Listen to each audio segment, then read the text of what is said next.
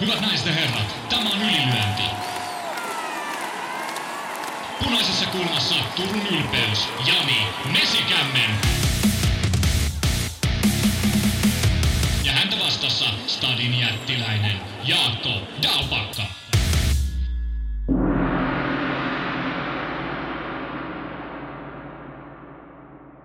Tervetuloa kuuntelemaan Unibetin ylilyöntipodcastia. Käsillään suorastaan täyteläinen kamppailuviikko. Pakkanen puree, viimo puhaltaa, mutta se ei meitä hyydytä, koska on paljon asioita, mitkä lämmittää. Ennen kaikkea se, että meillä on kotimaisen kamppailun saralla paljon puhuttavaa ja maailmalla tapahtuu kaikenlaista mielenkiintoista ja tapahtui jo viime viikon loppuna. Vai mitä Jaakko Dalpakka, aika hyvät pienemmät mähinät oli jälleen kerran UFC-kehissä esimerkiksi. Puhutko se jostain pikkujouluväännöistä paikallisella grillillä vai, vai ihan jostain no, tämmöisestä No isommasta niihin en, en ole osallistunut, mutta satuin katsomaan tuolla Floridassa oli vähän isommat väännöt. Ja niin kuin mietittiin, että tuossahan niin aineksia aika. Tai sanotaan, että odotuksia paremmat kinkerit oli Orlandossa. Orlandon kortti oli, oli tosi hyvä ja siinä lähetyksen, tai siis sanotaan Orlandon kortti ei etukäteen mitenkään niin ollut älytön, mutta ottelu tapahtumat oli erittäin miellyttäviä ja, ja viihdyttäviä ja hujahti vauhilla koko tapahtuma ja taitaa olla niin, että kun edellisen kerran tuolla samalla Orlando Areenalla oteltiin, niin siitä on viisi vuotta ja silloin it, istuin katsomossa. Ei itse asiassa pidä paikkaansa. Eikö? Eikö he otellut tällä areenalla silloin surullisen kuuluisan korona-ajan alussa? kun- Ei sä oot väärässä, se oli Jacksonvillessä. Tai joku ei se ollut tämä sama areena. Ei vai? ollut, ei. Ah, okei. Okay. No niin. Sinä olet oikeassa, minä olen väärässä. Kerran viidessä vuodessa sattuu näinkin joskus. Sä voit Mut vähentää hei, tuon sun väär, väärässä olon niin siitä mun aika pitkästä Berliinin munkkilistasta. Ai niin. Täytyykin joskus järjestää niin, että pääset kuittaamaan piispisvelka. no niin. Mutta mennään UFC Top 3, koska Orlandon iltama tosiaan jätti kyllä muisteltava hyviä fiiliksiä. Jäi siellä kolme mies, jota olen luvannut, emme ohita niin kauan kuin hän kehissä on, ne ilmaantuu. Clay Guida. Va- vanha äijä näytti taas nuoremmille, että turha tulla kukkoilemaan. Kun minä alan sähistä, niin siinä jää nuoremmat jalkoihin. Tämä on 60 ammattilaisottelu ja aika väkevä voitto siihen. No oli, oli. Se, ehkä tässä nyt enemmän kuitenkin painaa se, että siinä oli kaksi vanhaa äijää, ää, Guida ja Holtzman. Holtzmanhan taas muuten lopettaa kans uransa tohon, niin ää, tiukka matsi hajaanille Guidalle. Eihän siinä mitään ikimuistossa muistosta siinä ottelussa ollut paitsi se, että 60. matsi Guidalle. Ja paljon Guidalla on matseja UFCs. Niitäkin on aikamoinen liuta. No hän ei ihan siellä ennätyslukemissa ole, mutta siellä kyllä varmaan alkaa tavoitella sitäkin ennätystä pikkuhiljaa, että kenellä on eniten matseja. Mutta tota. Kyllä mua niin kerta toisen sen jälkeen vakuuttaisi, että se on oikeasti 40 ukko ja tuntuu, että niin kuin, nyt hän, hän alkaa näyttääkin jo 40 vähän pälvikaliuu sieltä hiuspehko seasta ja hiukan semmoinen pahimmat kiristykset on liha, lihaksista kadonnut, mutta se sähinää tallella enää. Niin kuin, se ei näy mitenkään siinä ottelemisessa. Hän vaan niin kuin grindaa vuodesta toiseen sitä samaa hullua meininkiä. pitää paikkansa ja sitten mä oikeastaan niinku, aika usein annetaan UFClle sit niinku riisuja siitä, että tällaisia Guidan kaltaisia ottelijoita syötetään sitten kaiken maailman silppureille, niin, niin Guida saa nyt kuitenkin otella uransa ehtoon vuosilla, niin semmoisia matseja, missä on edes etäisesti jotain järkeä. Että et, et ei tule aina ihan Kyllä, kyllä. kipeäksi. Tämä oli esimerkiksi niin kuin järkevä matchup. Scott Holtzmankin varmaan, no ei varmaan ole tappioon tyytyväinen, mutta oli molemmille sopiva matsi ja hyvä meininki ja silleen jotenkin niin kuin hyvä fiilis jäi siitä Joo, tekemisestä. No niin, mennään eteenpäin. Siellä kaksi otimme jaetun kakkosia, kun ei oikein päästy selvyyteen, että kumpi ja miten ja missä järjestyksessä. Roman Dolitse ja Sergei Pavlovic. joo. Todetaan Antti Väisänen pisti viestiä, että Sergei Pavlovic on pelottava. No on, joo. Noin tommoset niin hiljaiset raskassarjalaiset miehet, jotka tulee ja sitten ne lyö nyrki suuhun ja sitten homma ohi, niin ne on niin kuin tavallaan vähän pelottavia ihmisiä. Siis Pavlovitsista tulee mieleen vähän semmoinen ää, niin kuin höyryjyrä tai juna, että isot silmät pyöreänä ja nenäreijät puhkuu, kun, kun härällä höyryä, kun hän lähtee liikkeelle. Et se on vähän semmoinen jopa, hänen niin kuin ulkoinen olemuksensa on semmoinen, ei tiedä, onko, onko hän itse kauhistunut tai säikähtynyt vai täysin sen ottelemisen vallassa. Että hän on semmoinen niin fyysinen ja ää, ulkoinen presence muutenkin, niin on, on aika semmoinen tunteita herättävä ja otteet on aika hurjat.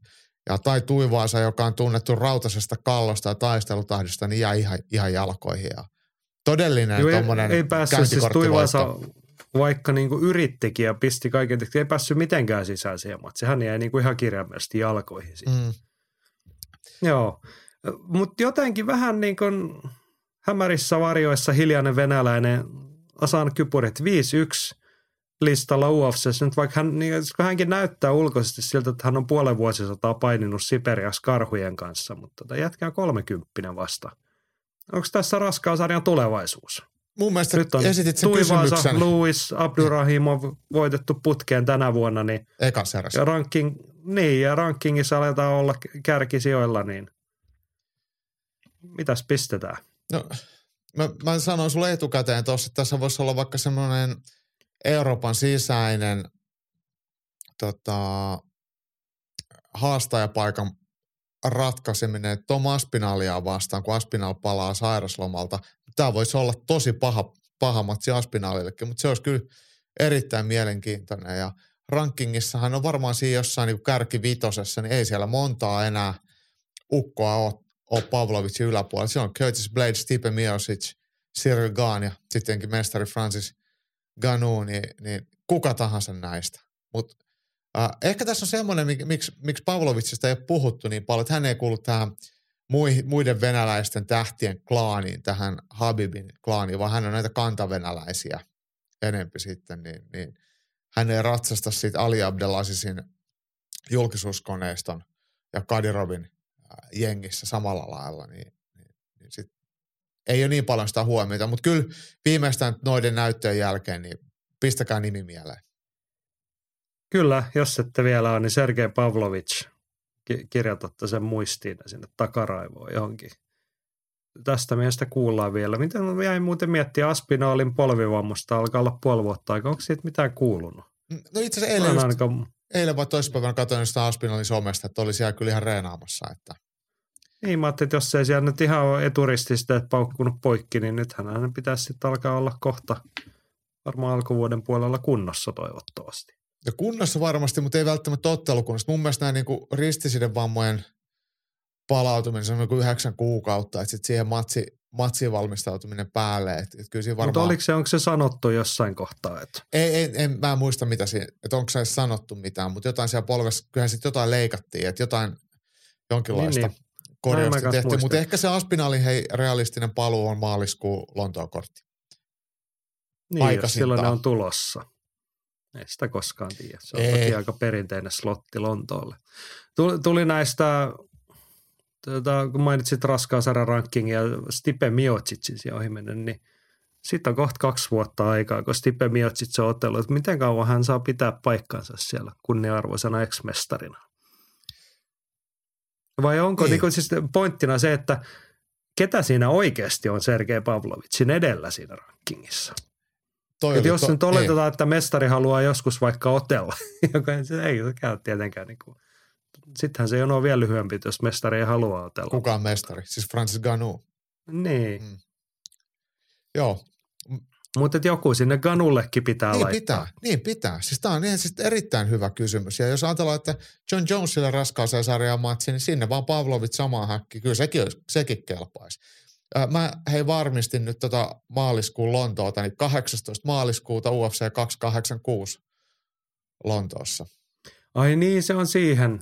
Siis onko se mukaan ilmoitettu, että se on Lontoossa, että ei esimerkiksi Cardiffissa? Ää, siis no itse, itse, anteeksi, ei, ei, ei tota, tässä lukeekin vaan England ja GB. Se voi olla Cardiffin, Tottenhamin stadioni tai Cardiffin stadioni ihan hyvin. Niin, niin. Mutta siis tämähän on sieltä, missä puhuttiin että Leon Edwardsin Mm. mm. mestaruusottelua ja muuta. Kyllä, Joo, pistetään kalenteriin. joo. Kyllä se kelpaa.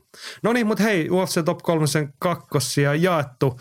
Sinne pistämme Georgiamiehen Roman Dolitsen. Me oltiin positiivisella mielellä Jack Hermanssonin mahiksista ja toivottiin hänelle voittoa, mutta toisin kävi. Dolitse oli todella vakuuttava. Eikä ollut, niin kuin, nyt ei ollut kyse edes siitä, että Hermansson olisi alisuorittanut tai Ei. ottanut huonosti. Ja hän teki mun mielestä ihan oikeita asioita. Sitten vaan tapahtui jotain ja sitten oli niin kuin tekemätön paikka. Otetaan taas kyssäri koska Väisäsaantilla oli tähänkin pohdinta, että onko tuolle Dolitsen jalkalukkohässäkälle jotain nimeä, minkä onnistui jotenkin pyörittelen Hermanssonille. Kyllä kävi norjan ruotsalaista sääliksi, kun oli kuitenkin tappelukunnassa tuohon jouduttaa, mutta mitä tuossa voit tehdä? Et mitään. Niin, se on siis, kuten selostuksessa, selostusta kuunnelleet kuulivat, niin se on englanniksi calf slicer. Mutta sulla oli joku hieno nimi, tai sille on siis niinku tavallaan suomenkielinenkin nimi. No mä en nyt ihan varma, että siis sehän on niinku pohjalukko tai painelukko, että siinähän sääriluu painaa tuonne pohkeeseen ja jalka taipuu sitä säärtä, takana olevaa säärtä vasten ja se, se tuottaa aika hirmuisen paineen siihen ja siitä se slicer-nimi on, että siinä ei varsinaisesti se kipu ei tule niveleen, vaan se tulee sinne niinku pohkeeseen ja pohjan luuhun. Mut jo, Mm, joku ja sehän jutsu- ei, se matsi ei niinku loppunut siihen, vaan siinä oli nimenomaan se, että Jack Hermansson, kun hän joutui vatsalle ja siellä oli se pohje lukittunut, niin hänellä ei ollut mitään saumaa liikkua sieltä pois Kyllä. ilman kohtuullisia tuskia, niin sitten tuli se keskeytys tappio siihen, kun ei ollut mitään muuta tehtävissä kuin maata mahallaan ja ottaa iskuja.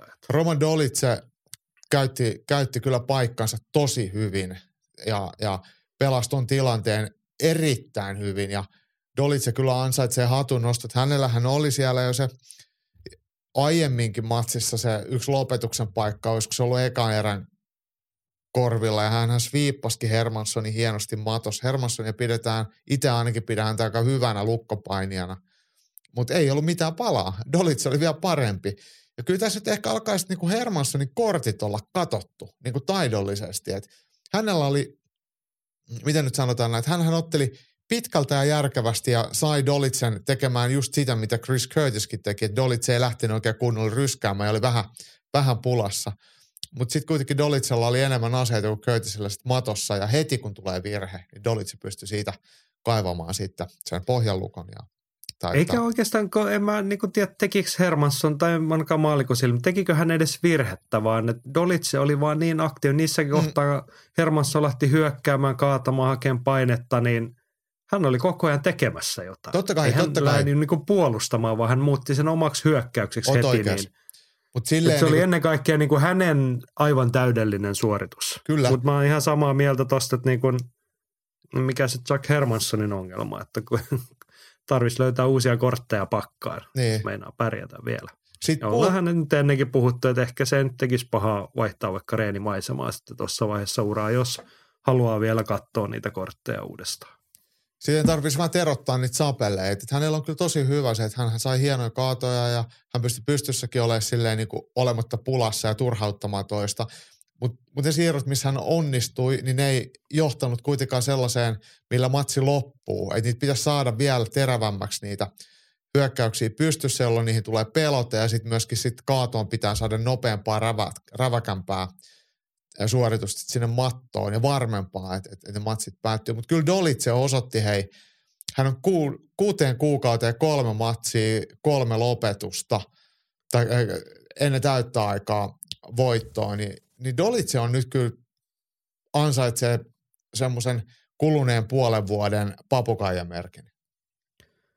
Joo, hän on semmoinen Stahanovilainen työn sankari nyt Mm. tähän kohtaan. Ja tulostakin tullut ja olisi voinut tavallaan olla meidän top ykkönenkin tässä, mutta ellei siellä olisi ollut sitten vanha aukko. Ainahan me annetaan niin vanhoja lukoille. Vähän, tämä on vähän niin kuin golfissa se handicap, niin mm. vanhat ukot menee aina jono ohi, jos ne tekee jotain hyvin. Niin sinne siellä yksi menemme Antin pitkän kommentin loppuosan saattelemana.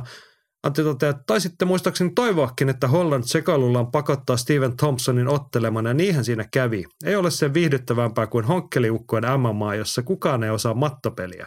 Siellä lensi takakierrepotkusta takakierre kyynärpäähän settiä ja veri roiskusi. Jos olisi olemassa vapaatteluorganisaatio, mihin otetaan vain matossa paskoja ottelijoita, niin se olisi myydyntä paskaa ikinä. No joo, pitäisikö meidän perustaa tämmöinen ylilyöntiorganisaatio? Ei todellakaan tulla mitään niin kuin istuskelijoita ottamaan. Joo, joo siis ihan, ihan, ihan hauska, hauska ajatus, mutta kyllä täytyy Steven Thompsonille... Painimaan saisi painimaan sais mennä vaan, jos se olisi semmoinen niin power double, semmoinen vanha ajan läpijuoksukaato. Kaikki muut niin kuin pystypainitilanteet katkotaan ja muuta. Että. Niitä siis kaatoja saa tehdä vaan silleen, että se on korkea kaato. Että et ei mitään semmoisia kampituksia eikä mitään. Että se pitää olla semmoinen, että siitä kuuluu... Molemmat jalat on ilmassa ja tukeva tömpsähdys. Just näin. Joo, Joo mutta hei, Steven Thompson, mm. 39V. Siis me oikeasti puhuttiin tässä viime viikolla, että hänellä on kyllä resursseja, jos joku niinku, jos ottelu ja tilanne pakottaa hänet siihen. Niin nyt Kevin Holland höntyilyllä ja touhotuksella ja showlla pakotti ehkä hänet siihen. Ehkä sai Steven Thompsonin myös haluamaan sitä aktiivista ottelusta. Kyllä sieltä löytyy. Joo. Äh, Hänellä on valtava se meidän kuuluisa työkalupakki. Siellä on kaikenlaisia, muun muassa muuten kaadon puolustus ja tämmöiset mm-hmm. asiat. Niin hän ei ole ihan pelkkä karateukko, mutta nyt hän kyllä näytti sieltä karate-osastolta kaikki kikat varmaan. Ja ehkä sen lisäksi, että, että hänellä on tuommoinen kirjava se pysty ottelun työkalupakki, että siellä on tosiaan lyöntejä ja potkuja, jos onkin moista. Hänellä on loistava ajoitus ja hän osaa käyttää niitä omia hyökkäyksiä just oikeaan aikaan ja paikkaan. Että et siellä on niin se osaamisen syvyys on paljon enemmän kuin se tavallaan yksittäisten hyökkäysten niin kuin rooli. Että et, et, et siinä oikeasti on, tunnetaan se pelikenttä tosi hyvin ja omat, omat siirrot. Ja sitten toinen, mistä Steven Thompsonia ei voi millään tavalla sättiä, on se, että etteikö hänellä ole semmoista voittajan keskittymiskykyä ja voiton tahtoa, että vaikka hän on erittäin miellyttävä, kiltti ja mukava äijä, niin kilpailusuoritta kilpailijana, niin hän on kyllä raudalluja. Mun mielestä tässä näkyy se, se ollaan puhuttu monesti muun muassa Valentina Sevchenkon kohdalla. Steven Thompson on sama, vaikka hän on, no, onhan vissi aika meritoitunut ennen vapaatteluuransa karatekana, mutta että hänellä on kilpaurheilutaustaa hyvin ison osan omasta elämästä. Mm. Niin se näkyy. Kilpaurheilu on rutiinilaji. On, on. Hän, hän osaa kilpailla. Hän tietää, että kun tämä on tämä tilanne ja mulla on näin ja näin tässä toimitaan. Mm. Se on aika iso juttu. On. Ja, ja siis tämä ottelun hyvyyshän va, vaati sen, että molemmat ottelijat venyy ja haluu. Ja, ja Holland ei tietenkään sitten omalla esityksellään nyt jättänyt semmoista ottelustrategiaan tai, tai taitojen saralta mitään semmoista erikoista muistijälkeä, mutta omalla hulluttelullaan teki tästä matsista hienon. Et, et, on vähän nyt silleen, että miten sitä sitten sitä Hollandin panosta ja todellista uhkaa tai todellista arvostusta. Et, et, No varmaan on, sitä Kevin Hollandin vastaan ei ole kiva otella, mm. että saa ihan ylivoimaisesti parempi. Että kun siinä mm. sattuu ja tapahtuu ja tulee, hän vaikeasti ennakoita, arvaamaton niin ihminen on, ja ottelija. On, on. Niin. Ja plus, että hän sotkee sitä vastustajan keskittymistä sillä höpöttelyllä ja muulla kaikella sirkuksella. Niin. Ei, eihän vastaa varmaan helppoa otella. No ei, ei, ei tietenkään, mutta, mutta kyllä se niinku, jotenkin – hän on niin kuin itsensä samalla, omassa vahvuudessa, niin hän on myös itselleen aika iso vihollinen, että hänen hulluttelu rikkoo niin kuin tässäkin matsissa kätensä ja hän joutuu sitten semmoisiin ongelmiin, mihin ei pitäisi joutua sen takia, kun hän on, on Kevin Holland. Mutta kyllä hän tekee hyviä matseja, mutta hänen tulokset ei sitten kuitenkaan pitkässä juoksussa varmasti tule olemaan mitään mestaruustason tuloksia. Kyllä, mutta hän varmasti on niin kuin itsekin tiedostanut, että hän on nyt uransa tehnyt olevalla Kevin Holland – tollainen kuin hän on ja sillä tulee rahaa tilille mhm. tasaisesti. Mm-hmm. niin tota, Jep. Ehkä hän tiedostaa sen, että hänestä ei koskaan tule mestaria. Hei, mä haluan ottaa yhden kunniamaininnan top kolmosen perään. Rafael Dos Anjos teki UFC-ennätyksen. Olisiko se kahdeksan tuntia yksi minuutti? Enemmän minuutteja UFC-häkissä kuin kellään toisella. Hän ohitti juuri eläköityneen Frankie Edgarin, joka tarkoittaa, että Dos Anjos ainakin jonkun aikaa saa nyt varmasti pitää ton ennätyksen. Se otti sen verran komeen voiton, että niitä minuutteja on varmaan tulos lisääkin. Oli vahva näyttö kyllä Dos Anjosilta ja Brian Barberena, niin, niin vaikka hän taisteli hyvin ja oli ihan hyvä plääni periaatteessa, mutta ei, on vaan entinen mestari, kevytsarjan mestari ja Dos Anjos, niin kyllä on ihan eri tason ottelija, mitä sitten Barberena, ja se kyllä sitten näkyy, että Et jollain kumman tavalla, niin mä, mä tuosta Dos Saniosista tykkään, että et hänellä on jotenkin semmoinen kaikilla osa-alueilla hyvä tekeminen ja osaaminen ja yleensä hänellä on tosi hyvä kunto. Että hän on todellinen ammattivapaaottelija. Niin, mutta olematta kuitenkaan pe- että olematta kuitenkaan silleen niin kuin huono, että sanotaan, että tekee vain volyymilla asiat, vaan hän tekee niitä oikeasti tosi hyvin ja tosi, tosi monipuolisesti ja tarkoituksenmukaisesti. Että raudalluja ammattilainen. Ja sitten jätti voiton päälle huutelut Conor McGregorin perään, että mm. olette jäänyt kaivelemaan se, että kun se tilipäivä jäi joskus silloin saamatta, kun se matsi ei toteutunut. Mutta. Mm. Ja Conorhan on tunnetusti paluuta tekemässä tässä heti, kun selviytyy jo, jostain. Doping-testeistä. niin, muun muassa niistä. Hei, mä, toinen, mä, mä, mä, mä kun, sanon ennen kuin mä niin. joudun vielä mennä tuohon meidän tuohon Thompsonin matsiin vielä lisäsin, että oliko se meidän Facebookissa vai jossain, kun joku oli laittanut sen määrän, että montako kertaa Kevin Holland ja Steven Thompson löi, löi femmat, niin oliko se 16 kertaa otteluaikana? Joo, se muuten jotenkin, mitä se jäi multa tuosta käsikirjoituksesta, mutta tota, oliko se Henkka vai kuka sen oli laskenut, 16 kertaa siinä neljä erää aikana. Niin. Äijät löi yläfemmaa siihen.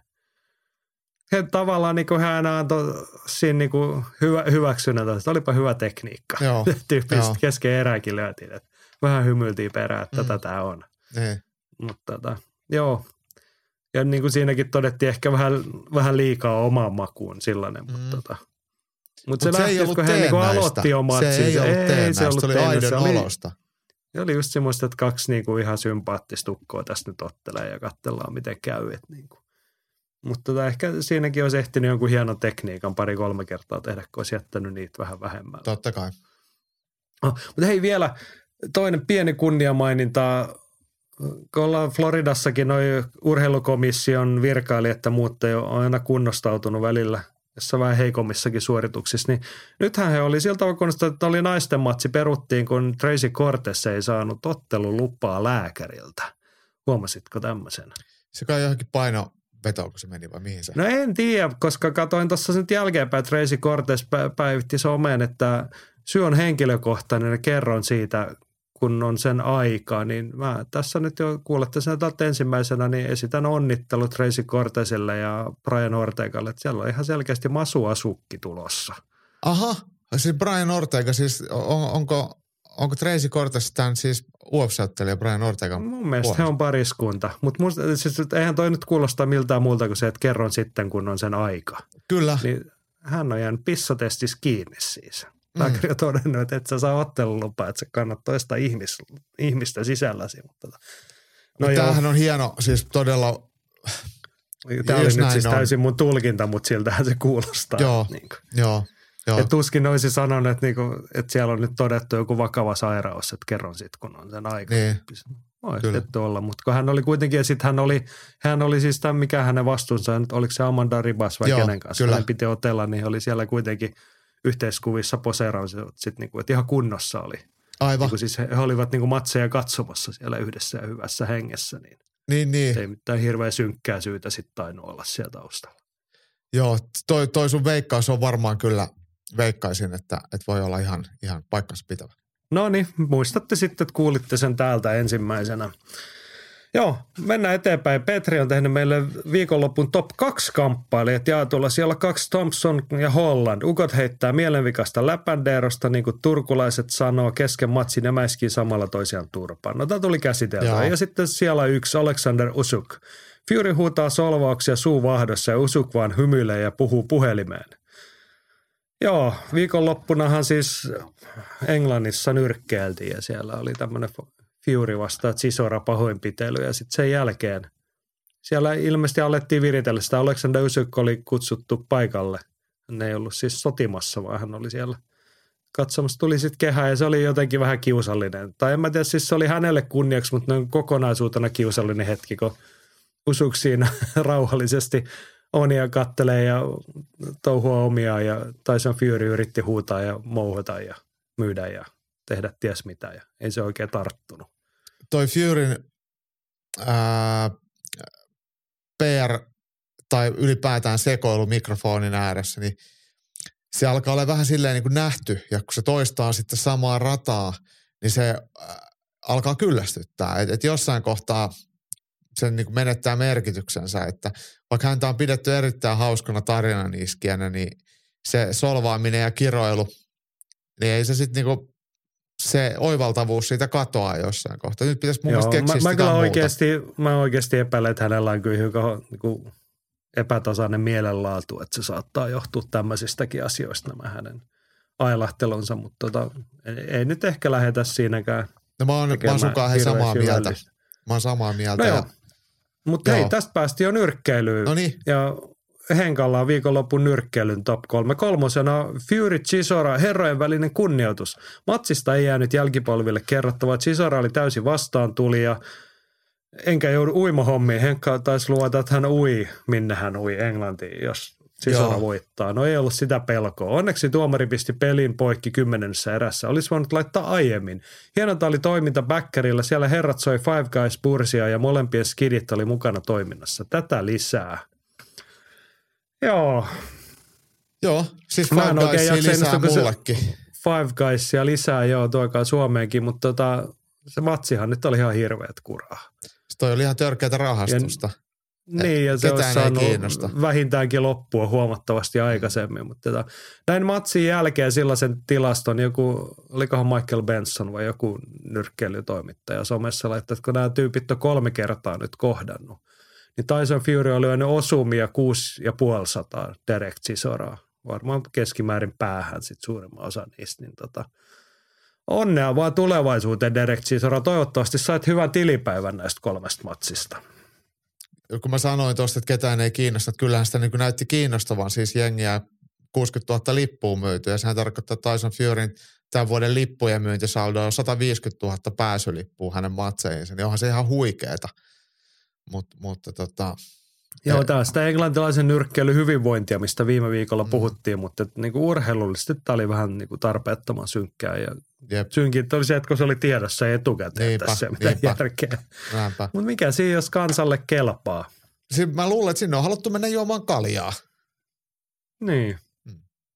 Miksi mennä lähipubi, jos voi mennä stadionilla katsoa, kun niin. jotain äijää lyödään turpaa ihan niin. hulluna.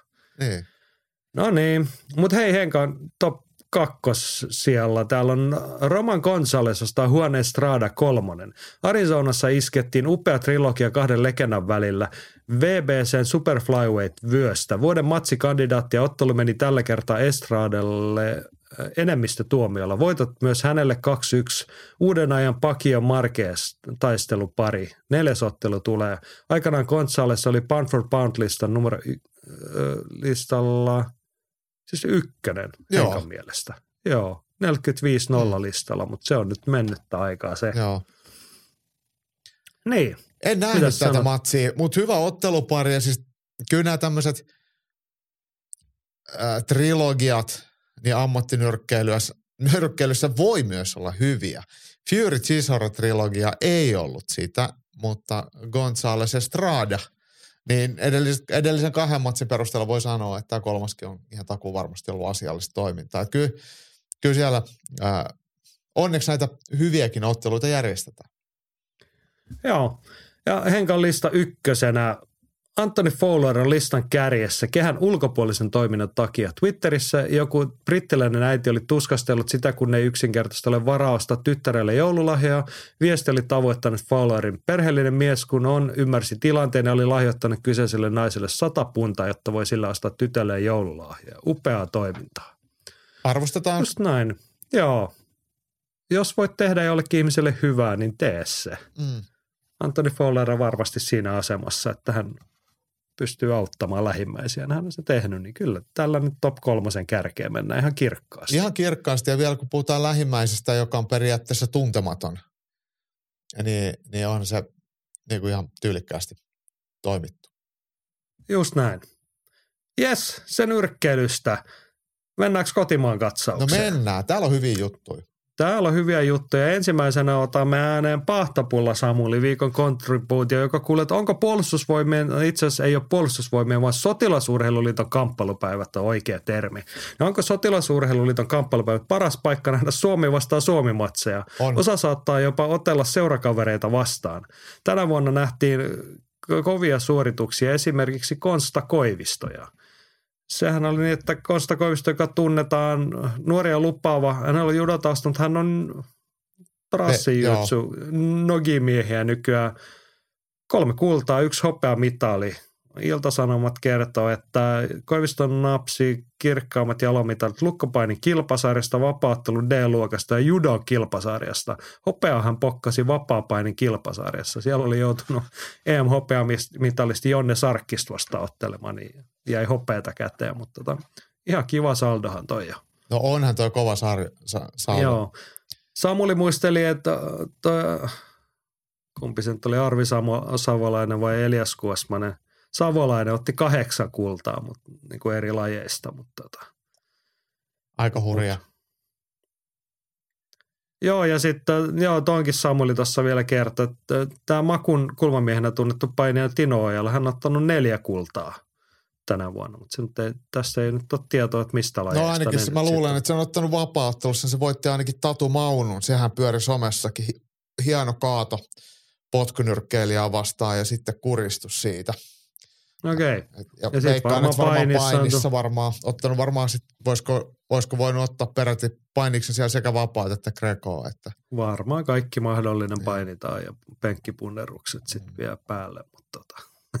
mä oikeasti en ole koskaan ollut sotilasurheilulta kamppailupäivillä, mutta mutta siis hieno perinne ja tykkään tosta tosi paljon kyllä. Et mäkään en ole siellä ollut, mutta mut tälleen niinku ulko, ulkopuolelta katsottuna niin kyllä dikkaan. Ja siellä näkee suomalaisia kamppailuurheiluja ja urheilumiehiä muutenkin kaikenlaisissa ää, itselleen vieraissa lajeissa, niin, niin arvostan.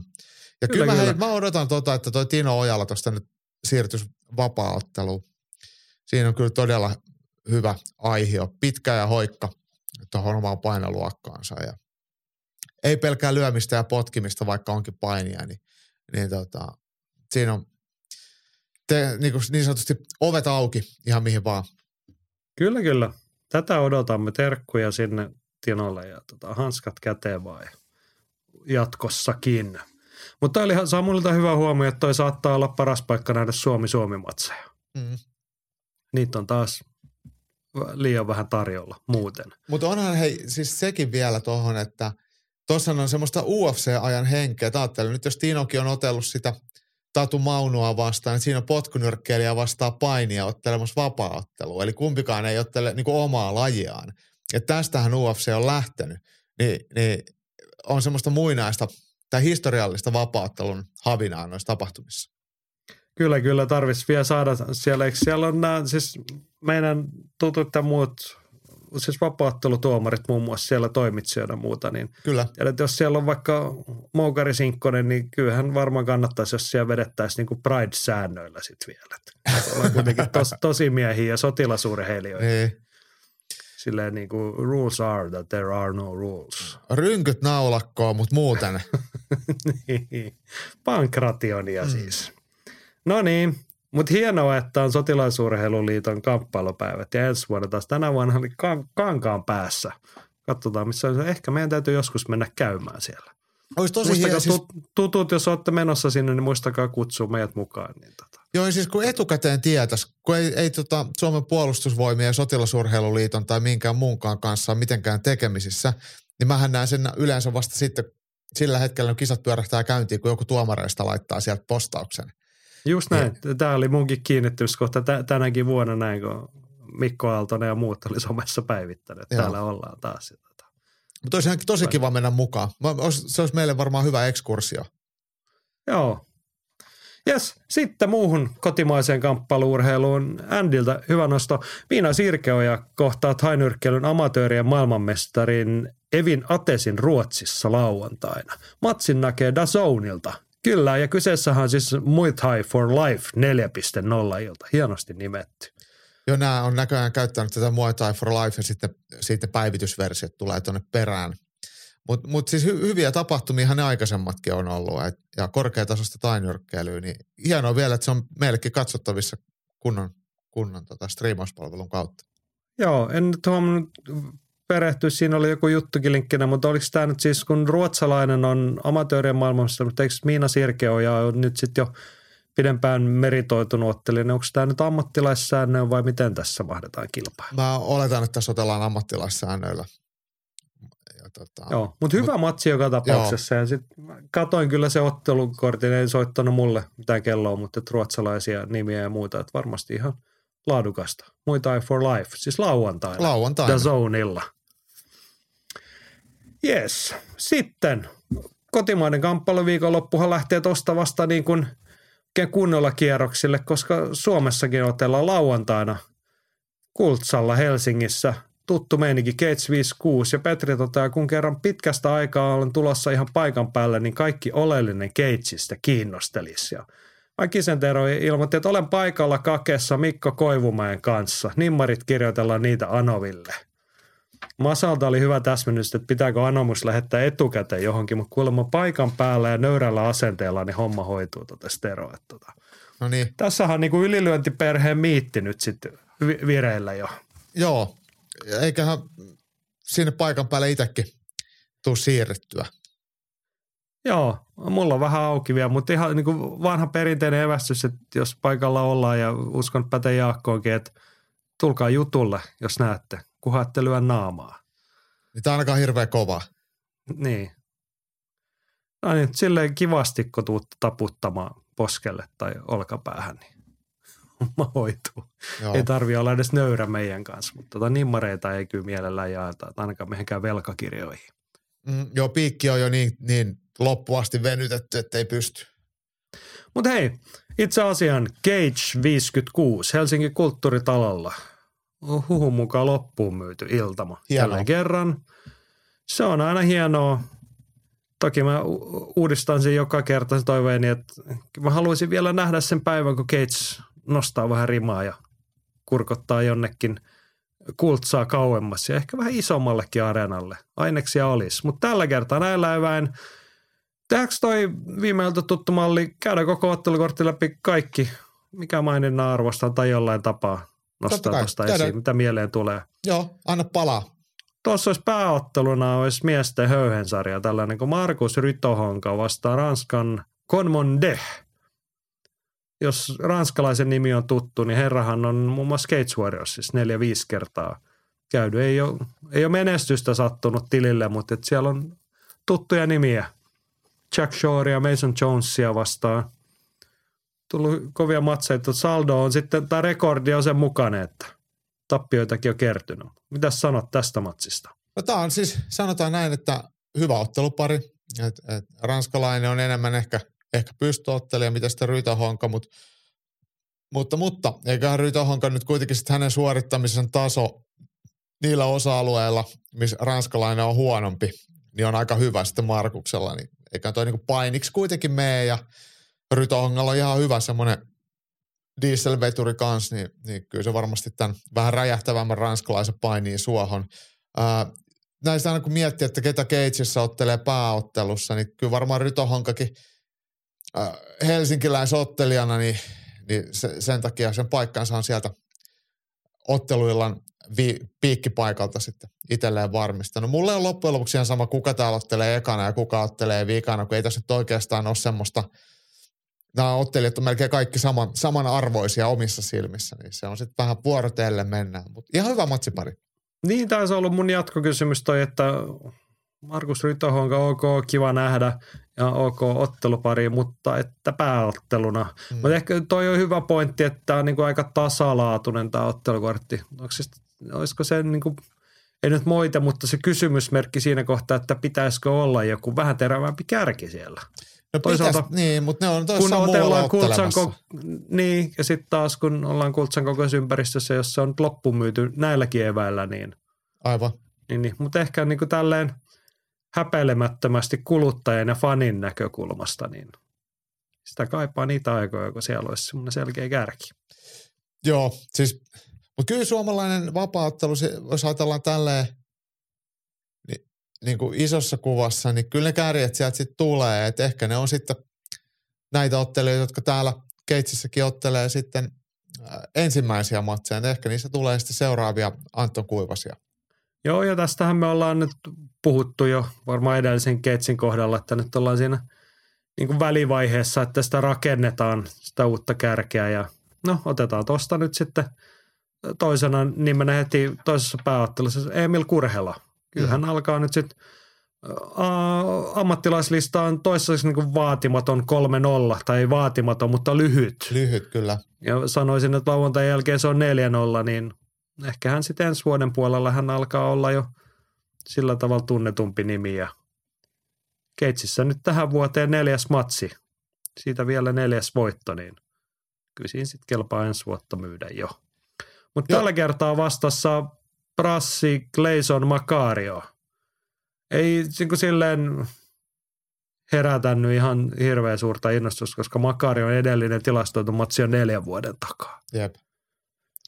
Mutta mut, mut Kurhela kiinnostaa. Kurhela kiinnostaa. Siis Emil Kurhela on ensinnäkin, hän, hän on todella kokenut amatööri ja äh, hyvä tämmöinen nousukas suomalaiseen ammattilaiskenttään ja ennen kaikkea hemmetin mukava jätkä, niin, niin, niin kyllä, kyllä kiinnostaa. Tämä tosiaan Brasilian mies niin on itselleni täysin merkityksetön, että ihan vanha kääpä, joka tulee pitkältä ottelutauolta, että, että hänen roolihan on tietenkin hävitä tässä, mutta olisi, kivempi tietenkin nähdä, että siinä olisi joku ruotsalainen tai norjalainen tai tanskalainen, mutta, mutta, tai vaikka virolainen, mutta nyt tällä hetkellä semmoista ei varmaan ole ollut sitten saatavilla.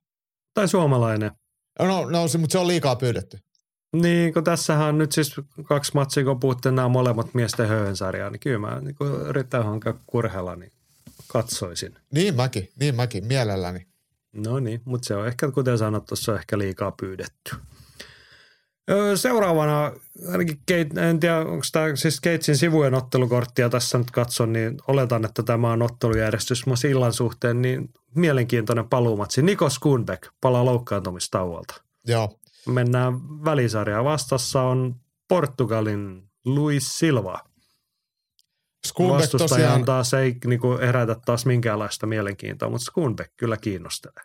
Joo, siis portugalilainen taisi olla joku varamies, eikö siellä ollut ehtinyt vai, vastustajan vaihtua, ja tämä portugalilaisen Silvan listaa vaatimaton 51.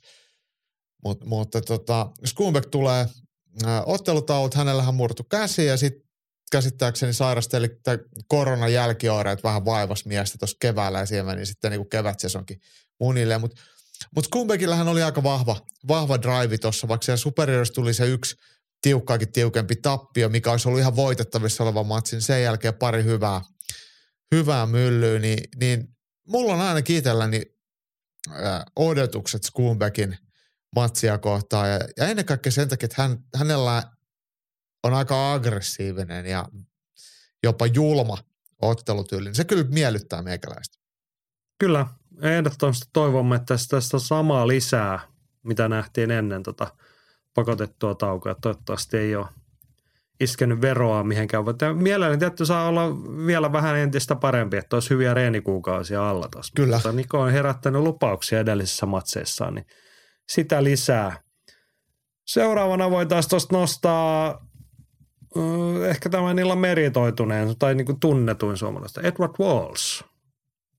Joo. Gates Warriorsissa hommat ei oikein sujunut, sitten hän kävi Kanadassa, siitä ei montaa viikkoa, korkeintaan kuukausi. Joo. E- Edi kävi Kanadassa, otti näyttävän tyrmäysvoito sieltä ja nyt nopeasti paljon. Niin kuin, tämä on hyvä, hyvä urarakennusta managerista, hoetaan nyt hommaa uudesta oikealle raiteelle ja vastustaja vaikuttaa niin kuin siihen tarkoitukseen nyt sopivalta. Antoni Riggio Sveitsistä harvemmin näkee muuten sveitsiläisiä vapaattelijoita mm. näillä main. Mitä ylipäätään kauheasti nyt näy missään, mutta tota. Joo, niin. sveitsiläinen niin. on käynyt superiorissa, ottelee edellisen ottelunsa kesäkuussa, että se on varmaan voinut jäädä jollekin mieleen. Sitä ennen hän on otellut jossain ihan muualla. Mutta varmaan ihan sopiva, sopiva tota, tämmöinen äh, vastus Edille. Et ei, ei missään tapauksessa ole mikään superhyvä painimaan eikä millään lailla mikään tyrmääjäkään, niin, niin semmoinen, että kun Edi hakee nyt sitä uutta nousua ja uutta drivea niin, niin, ja vahvistusta sille omalle tyylilleen, niin tämä on semmoinen maltillinen vastustaja tähän kohtaan. Ja ei muuten kestä täyttä aikaa, sen lupaan. Joo. Tosiaan Edillä kolmen matsin Cage Warriors pätkä meni niin sanotusti munille, niin tämä on mielenkiintoinen uravaihe. Nyt tarvitaan niin kuin ehiä esityksiä vihreitä rekordiin, niin sanotaan, kun nuori mies, niin siellä on vielä maileja ja vuosia toivottavasti edessä, mutta mm. eiköhän tämä hoidu.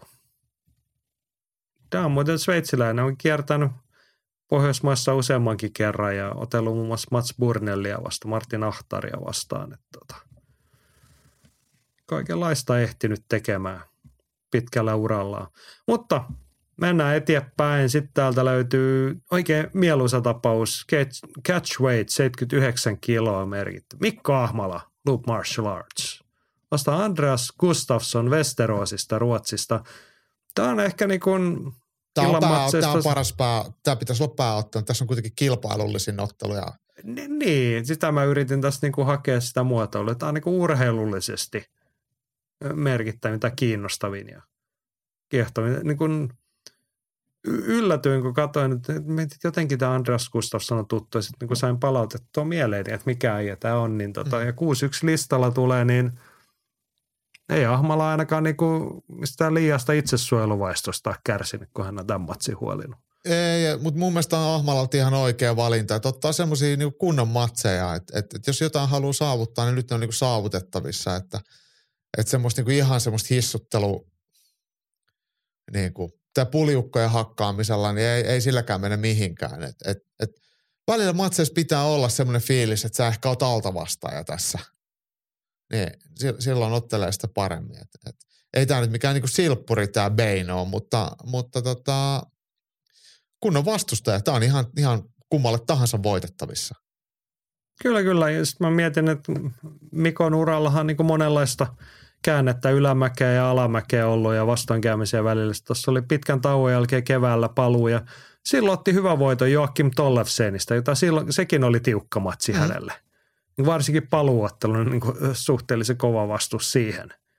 Niin, niin tämä on aika helpommaksi, mutta tälleen ja tästä kun ottaisi voiton, niin sitten kelpaa vaikka kysellä töitä Ruotsista tai Euroopasta tai Nimenomaan, nimenomaan mistä vaan, että niin kuin tyhjän saa pyytämättäkin. Mm. Taas se kuuluisa periaate. Jep. Hyvä ahma, tätä lisää, mutta tota, tämä olisi voinut olla korkeammallakin tuolla mm. illaottelujärjestyksessä. Mutta että hyvä, että sinne alkuiltaankin tai alkupäähän saadaan takuu varmaan räminä. Tässä on semmoinen niin kuin, ei, ei ole niin kuin tylsyyttä luvassa, kun noin herrat kohtaa. No ei varmasti. Joo, sitä ennen olisi sitten Henri Lintula vastaan Quinten de Vroot. Eikö tämä nyt ollut että David Vroot on, on hollantilainen? Oliko se niin? Vai belgialainen? Mm, joo, paitsi että tuolta siis Norjasta hän tulee, Team joo. Valhalla. Joo, Tän, hollantilainen hän on jo kansalaisuudeltaan. Joo, jompi kumpi. Ainakin Tapolikista var, varmisti just. Että. Joo, joo, joo, syntynyt Alankomaissa. Joo. Mutta Valhall Gymiltä, eli se on voitto tai Valhalla mm. De Vrootille – mä veikkaan, että nyt ei ole kyllä hopeaa jaossa näissä kisoissa. Hän Joo. kävi siis, jos nimi tuntuu tutolta, niin hän oli jo syyskuun keitsissä kävi ja silloin oli tämä eriskummallinen matsi, kun hän otti Ruotsia Alexander Lindgrenia vastaan ja hävisi toisessa erässä. Eikö ottanut hyvin siis sen ekan erän ja sitten... Sit... Joo, siis matsi sinänsä niin kuin ihan ok, mutta että miksi se oli keitsissä, niin se oli se mm. vähän eriskummallinen osio. Mutta tota, nythän tulee sitten uudestaan, mutta veikkaanpa, että punasta on tarjolla rekordiin tälläkin kertaa. Jep. Joo, Kyllä meillä on ko- ko- niin, kova luotto Lintsiin. Oh. että tota, Lintsi on tuohon välisarjan tosi pitkä ja ulottuva ja hemmetin taitava mattopaini ja hyvä ottelija muutenkin. Niin tosiaan De Vroit niin varmaan, varmaan joutuu sitten aikamoiseen painimankeliin. Joo, harmillinen puoli tässä keitsissä, että yhtenä suosikkimme Ville Mankinen loukkaantumisen takia joutunut jäämään sivuun, mutta turkulaiskiintiö täyttyy silti. Tänne on saatu Hamadara FFGltä, jotka on hyvin aktiivisesti alkanutta uraansa sinne jatkamaan. Ja hänellä on vastassa Ruotsista, Westeroista tulee tämänkin mies, Safi Husseini. Kaksi kokematonta tai tuoretta ammattilaista avaavat ja 63 kiloa catchweight siihen. Joo, kelpaa. Joo, tässä on varmaan niin kuin hyviä aineksia. No, tällaisia noin avausmatsit saa ollakin, että Joo. nuoria nimiä ajetaan sisään ja hatunnosto turkulaisella on lähtenyt aika lyhyellä varoitusajalla. Mutta siis Hamadarahan on otellut amatööristä lähtien kaikki maailman kilpailut ja ketä tahansa vastaa ja kävi tekemässä sen ammattilaisdebyytinkin, missä se oli Saksassa, ei Puolassa – jotain paikallista supersankaria vastaan, niin ei, ei voi kyllä niin kuin valittaa, että mies olisi nirso. Just näin. Joo, tällainen Cage-kortti. Haluatko, mitä matsia odotat tästä? Mikä on sulla niinku, mihin lauantai-odotukset kohdistuu? No kyllä mä luulen, että Ahmala Gustafsson, niin se on ihan ehdottomasti illan jännin matsi. Joo. Joo, matsina noin yksittäisen. Mulla on ehkä odotukset nyt Nikos Kunbekissä. Että siinä on niinku sellaista, kun siinä on semmoinen pieni kysymysmerkki, kun ei ole taukoa alla ja loukkaantumista, että mitä tulee, niin kovat odotukset ja toiveet hänen suhteen. Sitten on nämä lintulat ja kurhelat, että on kiva nähdä, mutta että nämä on jotenkin niinku itsestäänselvä odotusarvo, että Joo. ja nuijii vastustajansa. Niin. Mutta tästä hei ajattelen nyt, kun Skuunbeck ja Ahmala voittaa, niin sitten seuraavassa keitsin ottelee vastakkain. Kiitos. No, totta kai. Se on ihan itsestäänselvä juttu. Niin. Make it happen. Joo, toi on muuten kova. Alkuvuoden keitsi. Ahmala vastaan Skuunbeck. Se saa olla ihan päämatsikin muuten. Niin saa, kyllä, hyväksytään. Tämähän tämä on hirmu helppoa tämä matchmakerin homma, kun sen niinku oivaltaa oikein, että miten tämä homma toimii. Niin. Joo, terkkuja pojille hoidatte homman, niin ei me alkuvuoden suunnitelmat mm. sitten pieleen. Jep. Joo, ja homman nimihan sellainen, että Helsingin kulttuuritalolla kello 18 lauantaina käynnistyy kinkerit ja ilmeisesti Viaplaylta näkee tämän herkun, jos et ole onnistunut lippua sinne lunastamaan, mutta ei näkynyt ohjelmakartassa vielä muista, mutta tota, tämmöisestä varmaan kerrotaan tässä lähipäivinä, Kyllä. uskoisin. Joo, eikä siinä vielä kaikki eikä. suomalaisviikonlopussa ja kotimaan katsauksessa, koska kyllä sun taas pitänyt tietää, että Jerry Quanström palaa tosi toimiin lauantaina sen lisäksi, että voit katsoa Dazonilta vähän muita haita ja sitten voit katsoa Keitsin, niin siinä Keitsin ohessa välipalana niin Viaplaylta kello 20 käynnistyy Superior Challenge Ruotsista. Siellä on Jerry Kvassan vasta Samuel Bark. Helppo nakki jommalle kummalle. Joo, tota, siis no pakkohan tietenkin Jerry on aina tsemppaa jo ihan sen takia, että hän ottaa ihan minkä tahansa matsin milloin tahansa, missä tahansa. Et, et, onko tämä sitten semmoinen suotuisa vastustaja, että Samuel Bark, vaikka on aika kokematon vapaattelijan, erittäin kokenut tainyrkkeilijä ja osoittanut Barksit sen, että, että hän on kyllä pystyottelun puolella armoton, niin, niin, tota, niin, niin.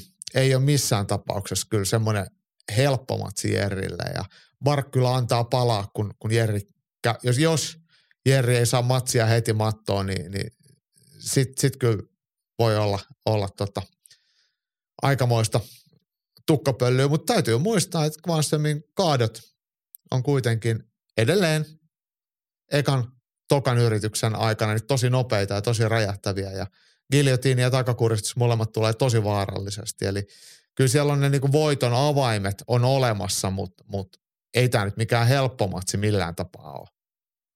Niin siis kummalle? Ja Jerille. Niin, ei. ei. Se on jotenkin ollut trendinä hänelle tarjota hän näitä matseja. Ja varmaan superiorista saa kelvollisen matkamiehen tilipäivän siihen, mutta tota, no mä, kun kesällähän nähtiin Samuel Bark, hän otti Gates Warriorsissa, eikö siinä kohtaa yllät, yllätysvoiton toisesta ruotsasta Tobias Harilasta, joka on kuitenkin niin kuin kehuja kerännyt ja nostetta siellä ja nui Harilan pihalle ja nyt sitten marraskuussa alle kuukausi sitten Mani Akpanista toinen keskeytysvoitto Cage Warriorissa. En nyt äkkiseltä edes odottanut, että hän seuraavaksi ottaa Jerryä vastaan, mutta tota, näin se on. Joo. Masalla riittää uskoa. Masa, tuo promootio sopii kyllä selkeästi ruottitaitavalle showmiehelle. Vastus on hitoksen kova, mutta onko Jerryllä henkinen yliote? Onhan mies paha mieltä aiheuttanut superior häkissä ennenkin. Niin, Jerry on sieltä voittoja käynyt hakemassa ja lunastanut paikan varmaan sen takia soittoja tai tarjousta tullut uudestaankin, että herran siellä ei edes esiintynyt edukseen. Joo. Mutta mut, tiukkaan paikkaan joutuu kyllä nyt. Joo, mä oon samaa mieltä, mutta ei siinä mitään. Mm. Siis, Jerry, siis kyllähän Jerry tietää, mihin hän on lähdössä. Niin sit, ei varmaan sit, niinku yllätyksenä tule, että minkä niin. tason vastustaja ja, sieltä. Mutta. Ja sitten kyllä Jerry on myös silleen, että täytyy sanoa, että hänellä se itsesuojeluvaisto on silleen niin kuin aika hyvä. Että et vaikka häntä sitten moukaroida, niin hän kyllä näyttää tuomarille heti, että et, niin kuin omalla eleellään, että ei, ei muuten enää pärjää, niin sitten se loppuu. Että hän kääntää päätä ja menee semmoiseen sikioasentoon, jolloin tuomari tulee sitten heti väliin. Että eihän me harvoin me nähdään semmoiset, että Jerry hakataan tajuttomaksi. Mm-hmm. Et, et silleen niin kuin, että en tarkoita, että Jerry on mikään luo, luovuttava, mutta hän on järkevä, että hän tajuaa, että no niin, tämä on nyt, tämä peli on niin sanotusti menetetty, ja tässä kohtaa kannattaa sitten nostaa kädet niin sanotusti ylös ja, ja antaa tuomarinkin nähdä, että et, et, mulle ei tässä kohtaa riitä paukut. Joo. Mä tässä kattelin Jerry on viimeiseen viiteen vuoteen. Hän on monessa paikassa käynyt ja tappioita tullut. Mutta neljä voittoa, niin näistä on sitten kuitenkin kaksi tullut Superior Challenge. Hän on siellä sen paikkansa luonut. Simon Scholdi voitti 2018 ja nyt sitten tuorempana viime vuonna, reilu vuosi sitten Fernando Floresista Joo. kuristusvoitto. Sille hiljensi silloinkin kotiyleisön. Niin, ja hän alkaa olla siellä sille tuttu nimi. Useamman kerran käynyt, niin niin, mutta niin. matsi Fernando Floresia vastaan oli ihan huikea. No oli, oli et, hieno et, matsi, mutta et, sen takia en yhtään ihmettä, että ruotsalaiset mielellä ottaa ne. Mm. Kyllähän silloin oli niin kuin Jerrytä huikea matsi Simon Schöldia vastaan, silloin kun hän voitti. Sitten hän mm. kävi uusina ottamassa ja silloinkin kun hävisi tiukalla splittituomiolla silloin. Mutta, tota, Joo. Koitan muistella, että katselee hänen rekordeitaan. No ei ole sitten takavuosina kuitenkaan, että noi on ne. Mutta kolme kertaa käynyt siellä aikaisemmin, kaksi voittoa, niin mm. mikä sinne? Kelpaa mennä vielä neljännenkin kerran. Näinpä, näinpä. Ja siis hienoa Tierille löytyy matseja ja toivon mukaan mies, tai kyllähän 42-vuotias aikuinen mies tietää mitä tekee ja osaa pitää itsestään huolen. Ei tässä nyt varmaan tarvitse Jerrestä Ja toivottavasti osaa. Jerryhän on tuore perheen isä, niin, niin tota, kyllä. entistä enemmän syitä pitää itsestään huolta. Sen pitää onnittelut nyt vielä tässä vaiheessa sinne. Ei ole, ei ole varmaan tullut tässä yhteydessä asiaa sanottua Ei, kyllä me, puhu, eikö me sanottu? Kyllä me jos, joo, joo, kyllä me jossain lähetettiin terveiset Kvansfemille jossain Noniin. aiemmassa jaksossa, mutta ei se haittaa, me voidaan lähteä uudelleenkin. Kyllä, Martin Ruhtinas ja rakkauden lähettiläs, onnea ja menestystä valitsemassa tiellä. Ja ennen kaikkea he nyt hatun nostaa siitä, että no me ollaan tänäänkin puhuttu tuossa ennen kuin painettiin punainen valo päälle mikki, niin puhuttiin siitä, että kun meillä on oikeasti aika paljon niitä ottelijoita, kenelle ei matsit kelpaa ja ei tarjoukset kelpaa, vaikka niitä olisi joka viikko tarjolla ja ei välttämättä niin kuin edes oteta kantaa, että tällaista matsia olisi tarjolla, niin Jerrylle, kun matsi tarjotaan, niin silloin ollaan yleensä sit siellä on reppu pakattuna. Painitossut ja trikoot mukaan ja sitten mennään. Mä luulen, että Jerryllä on ne koko ajan pakattuna et, et, ja passi on voimassa ja verikokeet on otettuna, niin, niin se, se on siellä lähtötelineissä. Et, et vaikka nyt voi sanoa, että jossain kohtaahan tämä vähän Jerrinkin puolella voi olla sitten silleen, että tulee naama liian kipeäksi, mutta, mutta silleen, että jo, kyllä semmoista tietynlaista rohkeutta tietenkin toivoisi vähän niin kuin laajemminkin. Et, et. Kyllä, niin, mutta just tämä, että niin kuin tasapaino, tiedätkö, että ei niin kuin, on toi niin hiukan arveluttavan punaiseksi toi Jerry rekordi alkaa pikkuhiljaa käydä, vaikka ymmärtää ne syyt, miksi hän noita matseja ottaa – mutta sitten taas, että kun toisessa päässä on se, että toiset ei ota niin kuin matseja juuri koskaan, vaikka niin. niitä oikeasti olisi tarjolla, niin kuin sinä hyvin tiedät, että niitä on ihan oikeasti joka viikko tarjolla suomalaisille matseja tuonne lähialueille ja Eurooppaan. Niin. Niin ja siis mun niin, mielestä niin. siinäkään ei ole mitään pahaa, että jos ei halua otella, mun mielestä on ihan ok, että, että jos ottelee niin kuin harrastepohjalta, että silloin kun huvittaa ja tekee mitä huvittaa, mutta aika paljon mä näen sosiaalisessa mediassa – urheilijoita, jotka huutelee milloin minkäkin perään ja on, on sponsoreita ja ollaan ryhtymässä maailmanmestareiksi ja UFC-mestareiksi. Ja esitetään ammattilaisottelijaa, niin. mutta ei kuitenkaan otella, niin tota, niin. Mutta se on tietenkin jokaisen oma valinta. Turha mun on siihen, niin kuin, jokainen tekee omat valintansa ja ei se, se on, niitä pitää kunnioittaa, mutta tälle vähän niin kuin semi-ulkopuolisena, niin välillä ihmettelee, että et, et, että mitä sillä sitten todellisuudessa saadaan aikaiseksi, vai saadaanko oikeasti mitään. Niin.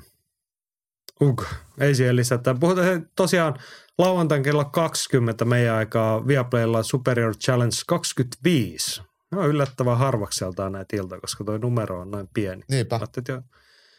Superior Challenge kuitenkin pitkään olemassa ollut organisaatio, mutta siellä on siis, kyllä sitä kannattaa muutenkin siinä katsoa. Nekin kerit jatkuu varmaan, kun Cage loppuu, niin ehtii nähdä – siellä on loppuhuiken huipennuksena olisi kolme tittelimatsia välisarjassa.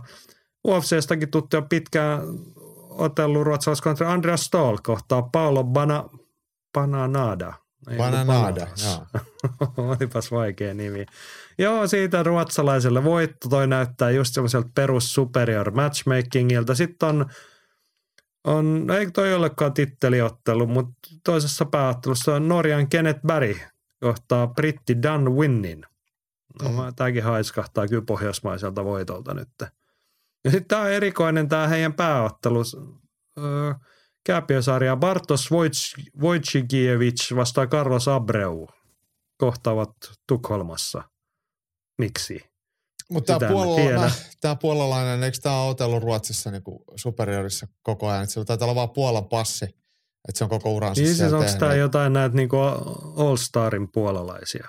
Öö, mä en ole ihan varma, että mitä, mitä sali se Forza Fighting lukee tapologissa, Mut, mutta, tota, mutta, mutta kyllä tota, No joo. Ruotsissa Hän on tosiaan useamman vuoden nyt matsinsa ottanut superiorissa, mutta Mm. tota varmaan siellä treenailla. Mutta niinku erikoista, että pääotteluna joo, tällainen matsi, mutta tota, se voi olla, että on sitten omaa lähipiiriä siellä, siellä tota, superiorin puolella. Just näin. Mutta tällaista tosiaan lauantai-iltana Cage 56 Kultsalla. Jos on vielä saumaa, niin muistakaa, että kamppailuurheilu parasta paikan päällä. Menkää sinne, jos ei, katsotte kuudelta striimiä ja kahdeksalta alkaa Superior-striimi Viaplaylta. Siellä Jerk Weinström vastaa Samuel Bark. Tällainen kotimaan katsaus. Seuraavaksi kääntyy katseet tonne UFC-suuntaan ja viikon taistelu. Ylilyönti ja viikon taistelu. Viikon taistelu tarkoittaa sitä, että UFC-sirkuksessa luvassa vuoden viimeinen pay-per-view-ilta UFC 282 Las Vegas ja isolla areenalla kirkkaat valot ja no, ei tämä nyt ihan vuoden isoimpia pay-per-view-iltoja ole ja numerokortteja on, mutta ihan hyvä rähinää. Meidän viikon taistelu, eurooppalaisväritteinen pääottelu, miesten kevyttä raskasta sarjaa ja sanoisiko tuommoisia tulevaisuuden panoksia ja lelutitteli, eli väliaikaisen mestarin leikkivyö tarjolla. Jan Plahovic vastaan Magomed Ankalaev. Ihan ok.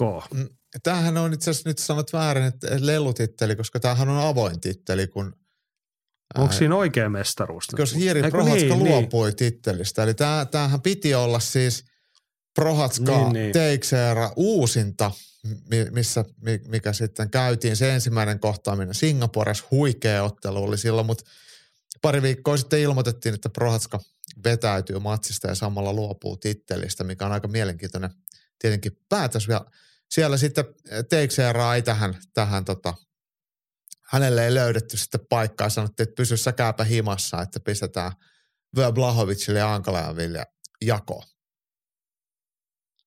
Joo.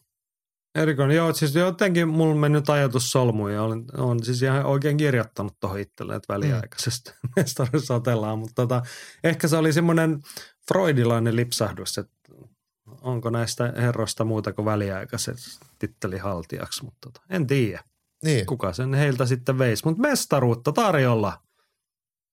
Kyllähän se nyt niin että nykyisellään käytännössä, että kun UFC-numerokortti on, niin ainahan sinne enemmän tai vähemmän väkisi joku mestaruusmatsi halutaan. joo. Nyt saatiin tällainen. Mutta ennen kaikkea, vaikkei tässä olisi mitään tittelejä niin kevyen raskaasarjan kärkipääottelijoita, mielenkiintoiset eurooppalaisnimet, vähän erilaisessa tilanteessa. Blahovic 39 vuotta, täyttää muuten alkuvuodesta 40, siellä on tasavuosijuhlat tulossa. Iso ehkä kysymysmerkki, kun hän on tittelinsä tuossa hukkas ex-mestari, milloin se oli alkuvuodesta vai viime vuoden puolella, niin Niin, vieläkö lähtee? Niin, niin. Hän, toi kuvaava toi hänen UFC-rekordinsa.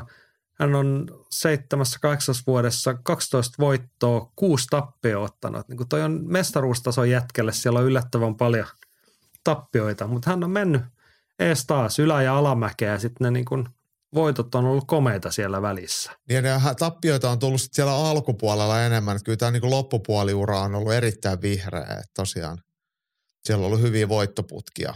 Ja, ja Kyllä, kyllä. Mutta nyt 40 rajapykki lähestyy ja kyllä se iso kysymysmerkki, että vieläkö lähtee. Että kyllä se Texera-matsi ja vielä se, vaikka hän Rakicin voitti, Rakicin loukkaannuttua, niin ei se nyt ihan poistanut kaikkia kysymysmerkkejä se matsi. Joo, ei, ei, ei tosiaankaan ja, ja ei se mitenkään niin kuin näyttänyt mitenkään, miten nyt voi sanoa silleen, että Vlahovic on takaisin. Et, et, hänen otteensa siis Cory Anderson ja Dominic Reyes ja Issa Adesania vastaan oli todella hyviä, mutta Teixeiraa vastaan aivan täys pannukakku ja Rakic-matsi nyt ei sekään nyt niinku näyttänyt mitenkään erikoiselle, että et kyllä vähän ehkä jäänyt semmoinen vi- fiilinki, että Blahovicin saatua mestaruusvyö, niin kaikki mitä on tarvinnut, niin on jo saavutettu. Ja vähän enemmänkin.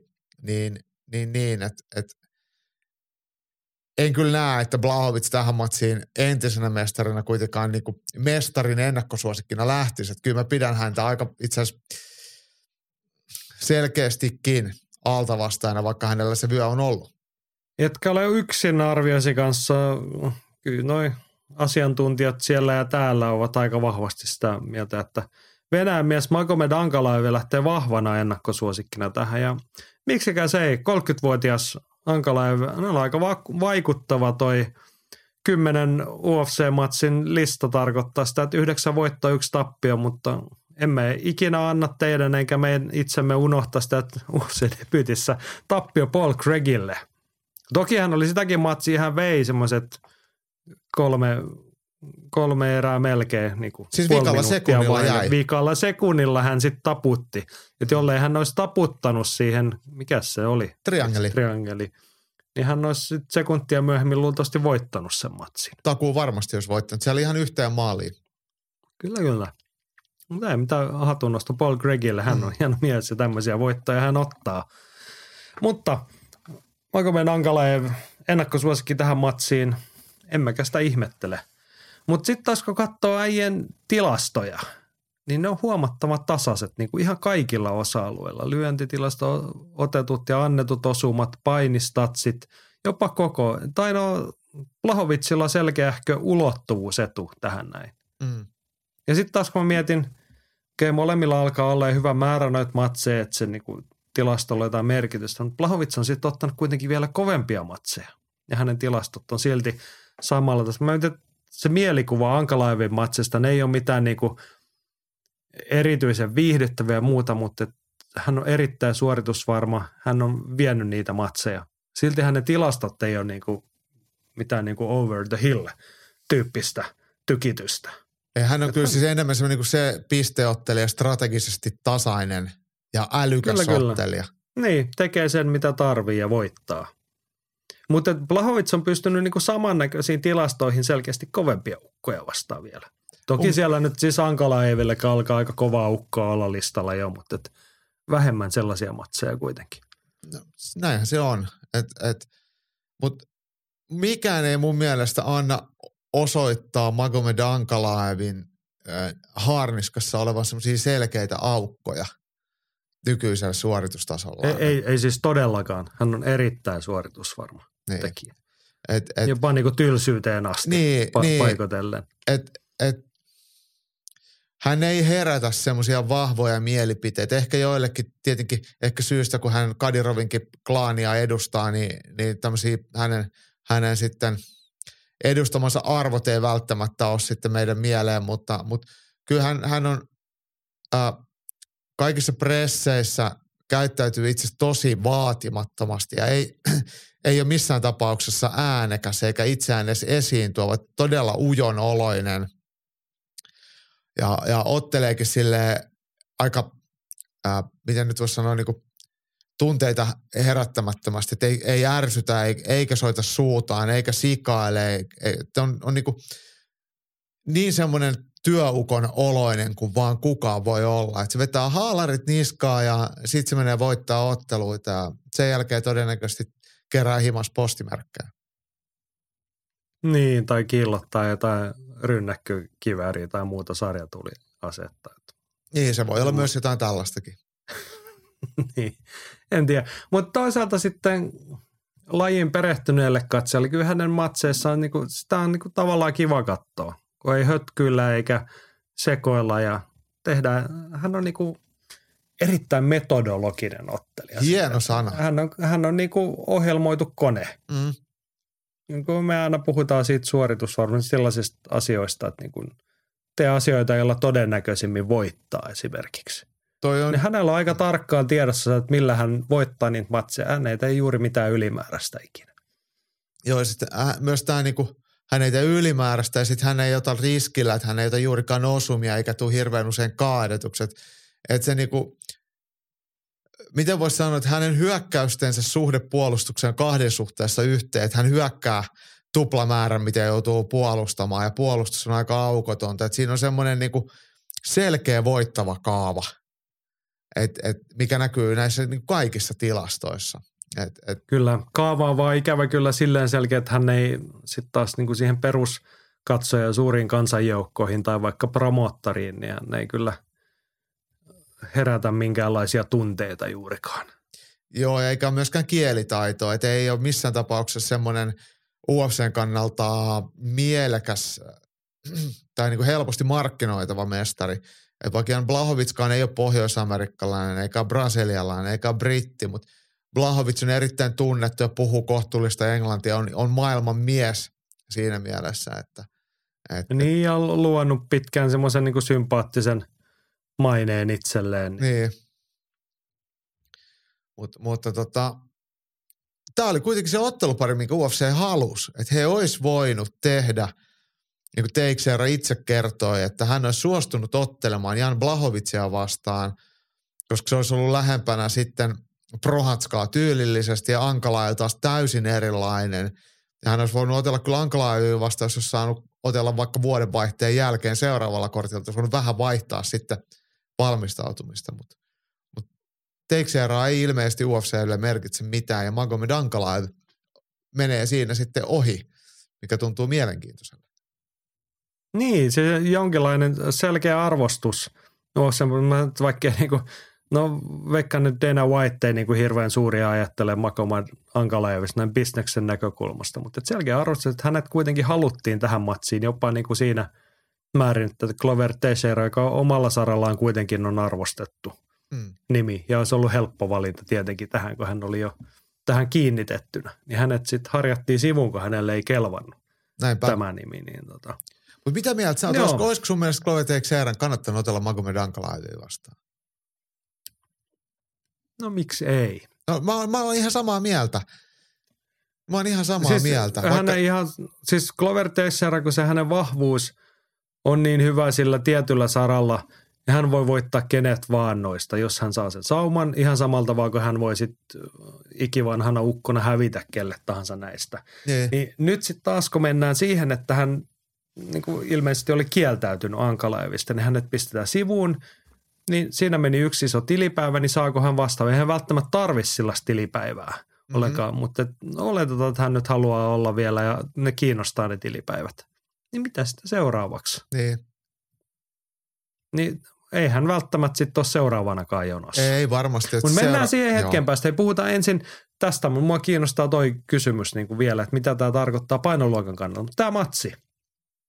Tässä on tota, ollaan nyt jo todettu, Ankalaev on niin kuin metodologisen tarkka, todella suoritusvarma.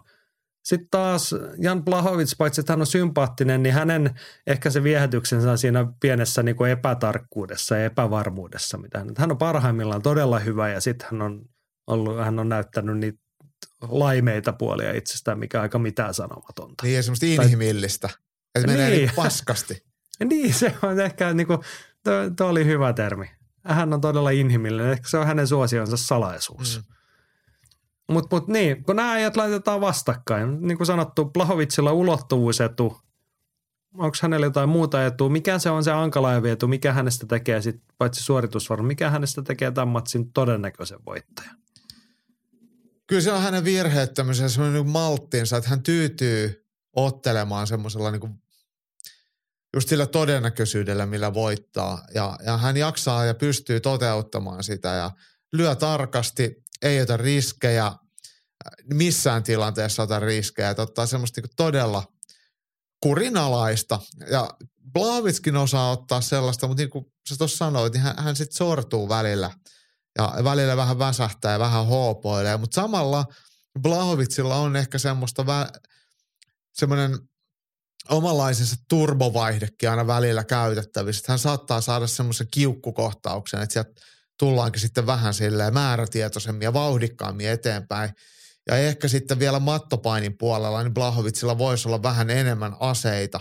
Dankalaev ei ole näistä Dagestaneista missään tapauksessa paras painia, mutta hän on riittävän hyvä puolustamaan kaatoja jo olematta joutumaan sinne painimaan. Et ehkä se, jos Blahovits pystyisi sitten painin saralla haastamaan vaikka häkkipainissa ja sitä kautta hakea kaatoja ja sitten viemään otteluun ma- mattoon, niin mitä siellä Ankalaavilla olisi siellä annettava? Niin ehkä se voisi olla se, millä Blahovic voisi sitten lähteä tätä rakentamaan.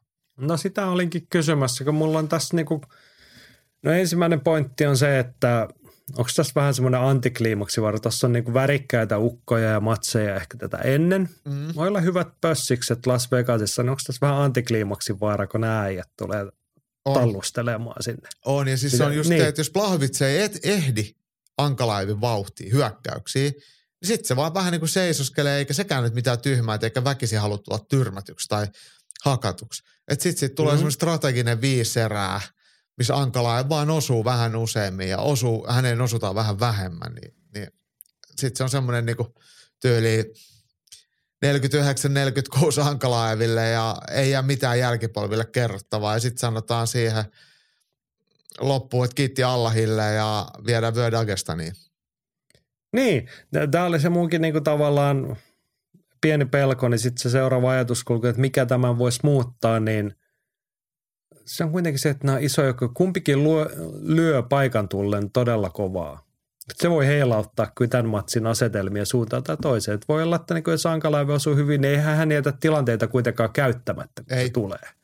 Niin hän, kyllä paikka, hänellä on lopetusvoittaja nyt. Hän osaa olla myös silleen lopetushakunen niissä kohti, kun se tilanne näyttäytyy. Hän ei vaan hae niitä kauhean aktiivisesti. Mm. Mutta samaten Plahovic, kyllä hän lyökö jumalten vasara, kun sille päälle sattuu. Legendary Polish Power. Jep. Et kyllä mä väitän, niin, että ehkä niin kuin on niin kuin yksittäisen hyökkäyksen lyöntivoima saattaa Blahovicilla olla isompi, mitä Ankalaevilla. Mutta Ankalaevilla vaan sitten se niin kuin tarkkuus, herkkyys lyönneissä on parempi. Hmm.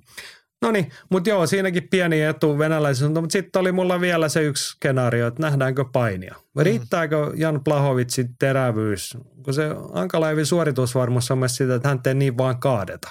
Ja kyllä hän osaa sitäkin puolta tietenkin – Dagestanin miehenä joten kuten hyvin. Joo. Mutta miten, päästäisikö tässä painimaan? Olisiko siinä se Plahovitsin sauma? No ois siinäkin, mutta tiedätkö mikä siinä on se kääntöpuoli? Mm? No siinä on se, että se painiminen on niin saakelin raskasta ja epäonnistuneet kaatoyritykset syö enemmän energiaa siltä ka- kaadon yritystä tekevältä. Niin sit kun sä et saa niitä kaatoja aikaiseksi, sä oot käyttänyt siihen energiaa ja sit toinen on muutenkin, se on vähän vikkelämpi ja nopeampi ja tarkempi iskeä, niin se muuttuu niinku vaikeaksi pystyottelu. Että sitten se niinku riski epäonnistuneilla kaadoilla ja painilla niin on, on sitten niinku, se siirtyy sitten sinne pystyottelun puolelle. Et se ei vaan tarkoita sitä, että mä en saanut sitä kaatoa, vaan mä en saanut kaatoa ja nyt mä oon vähän väsyneempi myös sitten tässä nyrkkihipassa, niin se voi jättää sitten semmoisen epäilyksen, että kuinka paljon ja kuinka usein Blahovic uskaltaa ja valitsee sen painisiirron. No niin, mutta tässä mulla on vielä yksi jatko. No niin. Sä sitten tuossa niinku sen ihan kaikkein todennäköisimmät skenaariot otetaan tarkkaan ja sitten Ankala voittaa 49-46. Niin Jan Plahovic ei ole tyhmä mies. Hän näkee tuon myös, kun matsi lähtee sitten etenemään. Ja kokenut ottelija tietää, että niinku on vai ei niitä eväitä. Niin lähteekö hän, tai kannattaako hän nyt oikeasti lähteä sitten ottaa kunniallista pistetappioa tässä 40 korvilla, vai onko tämä niinku, tämä on se kuitenkin, saa, mä väitän, että jos Jan Plahovic nyt häviää, niin häntä ei enää nähdä titteliottelussa sen jälkeen. Mä sanon, että jos Jan Blahovic tässä häviää, niin häntä ei nähdä enää ufc sottelemassa. No se voi olla, että hän esimerkiksi lopettaa. Mutta kannattaisiko nyt vaan laittaa kortit tiskiin? Joko sä avaat peliä pystyssä – ja joko sä lyöt iholle ja sitten sä haet sen paini. Hänhän on niin hyvä painija, että jos hän saa vaikka ekaan kahteen erään pari kaatoa, niin hän voi lopettaa sen matsin mm. siihen. Voi olla, se on ihan todennäköistä, niin kuin sanoit, että se on tosi raskasta ja sitten se menee niin kuin vaan alamäkeen, jos se homma siihen ratkee. Mutta niin kuin, ehkä hän sitten näkee myös sit viimeistä ottelua alettua siinä, että, niin kuin, että kannattaako tässä nyt katella ja ottaa tota jabia suuhun tyyppisesti. Mm. Tai niitä ikäviä potkuja. Ankala on semmoinen ikävä mies, kun se pysyy siellä kaukaa ja sitten se napsii sua. Joo, ei silleen sinne ja tehdä. tänne. niin. niin siinä, siinä jää niinku tyhjä arpa käteen sillä tyylillä helposti. Niin jää, mutta mut sitten mä kerron vielä, tai sanon että sitten kun me ollaan kaikki ihmisiä, ja Jan Blahovic varsinkin on erittäin niin kuin tervejärkinen ja, ja fiksu tyyppi, niin, niin se ei ole niin kuin mitenkään semmoinen, tämä ei mikään tietokonepeli silleen, että mä voin pistää sitten kaikki energiat niin kuin yhteen hyökkäykseen, että katsotaan mitä tulee, koska kukaan tervejärkinen ei halua tulla tyrmätyksi. Koska se on sitten se niin kuin hinta, että jos sä lähdet hyökkäilee suin päin, että ei hemmetti, että mähän nukahda. Et Kyllä, aika, kyllä, aika ei- moni juu, juu. valitsee sen, että mä mieluummin hävin tylsän pistematsin, kun mä otan aivovamman tuosta niin Toi, toi on tärkeä huomio, mutta mä tarkoitin tätä lähinnä niinku siltä, Tempolla ja paini aggressiivisesti. Mä niin, ymmärrän siis kyllä. Niin kuin, niin kuin pointtina se niin kuin riskien ja mahdollisuuksien kalkulointina siltä, että kun Jan Blahovitsilla on parhaimmillaan ne eväät voittaa, joko Mm. lyömällä tai varsinkin painimalla tässä matsissa, niin kyllä mä ehkä niin kuin näkisin, että hän on myös sen verran strategisesti kypsä että hän ehkä katsoo sen kortin. Mm, joo, kyllä mä, Ha- hakeudut painitilanteeseen, voi olla, että se käy sitten niinku matossa huonosti, mutta sieltä hän pääsee sitten niinku todennäköisesti ilman lopullista tyrmäystä pois kyllä. jep, Et eihän Ankala, ei, ei, nyt lähdetä sanoa, että hän olisi huono painimaan. Et kyllähän jos hän vaikka päätyy pinon päälle matossa, niin hän luultavasti osaa sieltä aika hyvin kaivaa kuristuksen tai jonkun. niin, tai lyö tarpeen, tarvittavan määrän lyöntejä, että to, tuomari sanoo, että niin. Niin. riittää. Niin, just näin. Mutta jotenkin mä toivoisin, että Jan Plahovitsista on niin hyvät muistot, että niin kuin sanoin, toi on ihan todennäköinen skenaario, että voi olla vaikka hänen uransa viimeinen matsi. Mm. Niin haluaisin, että jäisi sillä tavalla hyvät muistot, että niin kuin voitto tai tappio, niin lähde hyvällä matsilla. Saappaat jalassa, näinpä. ja lännessä sanottaisiin. Mm. Joo, no mutta lopputulosveikkausta. Millainen matsi, kuka voittaa? No mä valitsen sen, minkä mä sanoin tuossa aikaisemmin. Tankalainen voittaa pisteen 49-46. Semmoinen strateginen nätti, mutta, mutta ei mikään hirveän tapahtumarikas, jännittävä ottelu. No mä valitsen sen vaihtoehdon, minkä mä haluaisin nähdä, eli Jan Blahovic pakottaa tästä pikkasen avoimemman pelin, jolloin hän joko voittaa keskeytyksellä tai häviää keskeytyksellä. Tota, En toivo mitään aivovammoja eikä muita kenellekään, mutta tota, toivon sellaista matsia, jonka jaksaa sunnuntai-aamulla katsella. Jep. Mutta sitten tässä on se mielenkiintoinen, kun tota jo vähän sivutti, tämän painoluokan tilanne. Niin kuin, saadaanko tässä nyt pysyvää mestaria ja sitten mitä tämän jälkeen tapahtuu? Lähdetään nyt vaikka siitä olettamasta, että Ankala ei voittaa. Mm. Niin sitten Simo Salmisen, että mitä sitten? Niin. Sitten se rupeaa huutelemaan Glover Teixeira tai, tai Niin, mutta Clover Teixeiralle oli tämä nyt tarjolla. Niin. Mitäs Dana White sanoi, että ei todellakaan toi ei, ei sillä kelvannut toi viimeksikään. Niin kuka, kuka sieltä tulee seuraavana? Oliko se se rankkingi nimittäin siinä auki? on, on. Kyllä se näyttää Ne on aika va- surkealle. vähän hiljasta on. Mä ajattelin, että Ankalevi pisti kuitenkin Anthony Smith jo nippuun, Rakic on jalkavaivaisena Saikulla. sivussa. Niin, Niin. sitten mennäänkin. Sitten on Jamal Hill, joka on kyllä edukseen esiintynyt. Niin, ja Nikita Krylov. Niin, no hän on myös hyvässä nosteessa, mutta tota, en äkkiseltään tule mieleen, että ne on niinku mestaruushaastajia vielä. No ei mullekaan, että se on oikeasti ainoa, ne ketä mä pidän. vastakkain tuohon niinku alkuvuoteen. äkkiä Jamal Hill ja. Nikita Krylov. Niin, Joo, käy. hyvä matsi. Siinä Joo. on odotellossa Paul Grexit titteliotteluun tietenkin. Joo, se olisi hienoa. Joo, sit- mutta oikeasti nyt taas tämä on, tää on todella kummallinen painoluokka, kun tämä välillä ailahtelee tämmöiseen todelliseen niin kuin laimeisiin, ja välillä on hirveät mähinät ja hyviä ukkoja tulossa. Ja sitten ne taas häviää ja loukkaantuu ja katoo johonkin. Ja nyt ollaan tässä tilanteessa. Joo. Niin kuin vuodesta toiseen. Ja jos ajatellaan, että, että Jiri Prohatska, joka täällä niin UFC-rankingissa on siellä yksi, vaikka hän on sairaslomalla ja luopui mestaruudesta, niin sen alapuolella sitten on Teixeira ja Blahovic. Teixeira on reilusti yli 40 ja Blahovic täyttää 40. Että et noin voidaan periaatteessa pyyhkiä tuossa vuoden sisään veke, että ne on niin vanhoja. Että sitten me ollaan vähän niin kuin uuden äärellä. Että sitten siellä on just Ankalaev, Rakic, Smith ja Smithkin vanha äijä, eikä hän oikeasti ketään voita. Mm tämä kevyt raskas sarja kyllä jotenkin tuntuu nyt ihan pikkasen semmoiselle, ei nyt oikein millekään kiehuvalle padalle, että tämä vähän nyt poreilee hi- hitaalla höyryllä. Että oikeastaan ilman Prohatskaa tämä ei kiinnosta yhtään. Niin. Mutta tässä tulee siihen vielä se niinku pikkuskenaario, että Ankala voittaa lauantaina, niin hän saattaa olla aika pitkäaikainen mestari. Ihan vain sen takia, että kuka hänet voittaa. Niin. Joo, Niin. Siis, se, ketä hänet voi voittaa, niin on Jiri, Jiri Prohatska. Niin. No, katsellaan sitä sitten myöhemmin. Mm. Mutta ei mennä asioiden edelle. Ei mennä asioiden edellä, Tää on mutta ihan viikon- validi kysymys. Niin, meidän viikon taistelu lauantai sunnuntai välisenä yönä UFC 282 Las Vegasista. Sen päämatsina miesten kevyen raskausarja tittelimatsi vapaaksi jääneestä mestaruusvyöstä Jan Plahovic vastaan Magomed Ankalaev. Kyllä me nyt selleen innostutaanko kaksi eurooppalaista Joo. tai eurooppalaisen tapasta ottelijaa siinä. Niin ja siis hyvä Sitten- otteluparihan tämä tasainen matsi. Kyllä. Sitten oli Aslakilta Twitterissä kysymys, että hän haluaisi kuulla meiltä UFC 282 pääkortin otteluiden voittajat ja perusteluineen. Mulla tuli heti semmoinen vastaan, että onko pakko perustella, että se on kauhean vastahankasta. Että se olisi niin kuin, nykyään paljon kivampaa vaan huudella ilman, mitä perusteet tarvii olla. Niin, tai sitten perusteet voi olla semmoisia, että niillä ei mitään tekemistä itse asian kanssa. Niin, mutta tota, voidaanhan me mielellään kertoa UFC 282 pääkorttiotteluiden voittajat, koska siinä tulee meidän tärpit. Joo. samalla. Nyt täytyy kaivaa se pääkortti tuosta esiin. Ja pääkortti ensimmäisenä matsina, eli tuon pay-per-view-lähetyksen avausotteluna aika maukas höyhensarjan matsi Bryce Mitchell vastaan Ilja Toppuuria, joka on muuten Georgian lipu alla nykyisellä. Hän Espanjan lippu on kuitenkin kantanut? Ei, kyllä hän Georgian lippu on, hän, hän, mutta hän asuu Espanjassa, mutta Georgiala, Georgiassa syntynyt.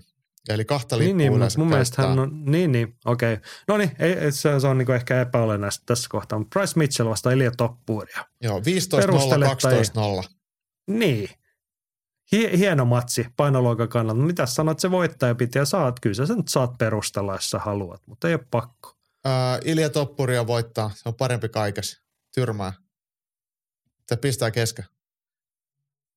Joo, Toppuria Mm, isoin haaste on painonveto. niin, mutta jos se natsaa, niin kyllä mä oon kanssa sitä mieltä, että Bryce Mitchell on, ei ole niin hyvä kaikessa. Mutta Bryce Mitchell on rankings edellä, niin Ilja Toppurihan sukeltaa tästä sitten top 10. Niin. Jep. Sitten ruvetaan puhua hänellä jo isoista asioista. Ja Bryce Mitchellillä on, on hänellähän on tämä yleissivistys ja mielipiteet on, on, on, on niinku vahvuus. Et, Tug Nasty on ihan selkeästi, eikö hän, se on Flat Earth-kavereita ja, ja kaikkea muuta. Niin oliko tämä nyt niinku perustelu sille, että Ilja Toppuria voittaa? Joo, Okei. Okay. No niin, mutta hei seuraavana pääkortilla taitaa olla sun tärppi. Niin ole hyvä ja kerro. joo, mun tärppinä on sitten miesten keskisarjaa, eli 84 kiloa pyöräistä. Darren Till äh, Briteistä, Liverpoolista ja sitten Etelä-Afrikan Rikus Duplessis. Ja Duplessis on, on mun mielestä karmeita kryptoniittia Darren Tillille.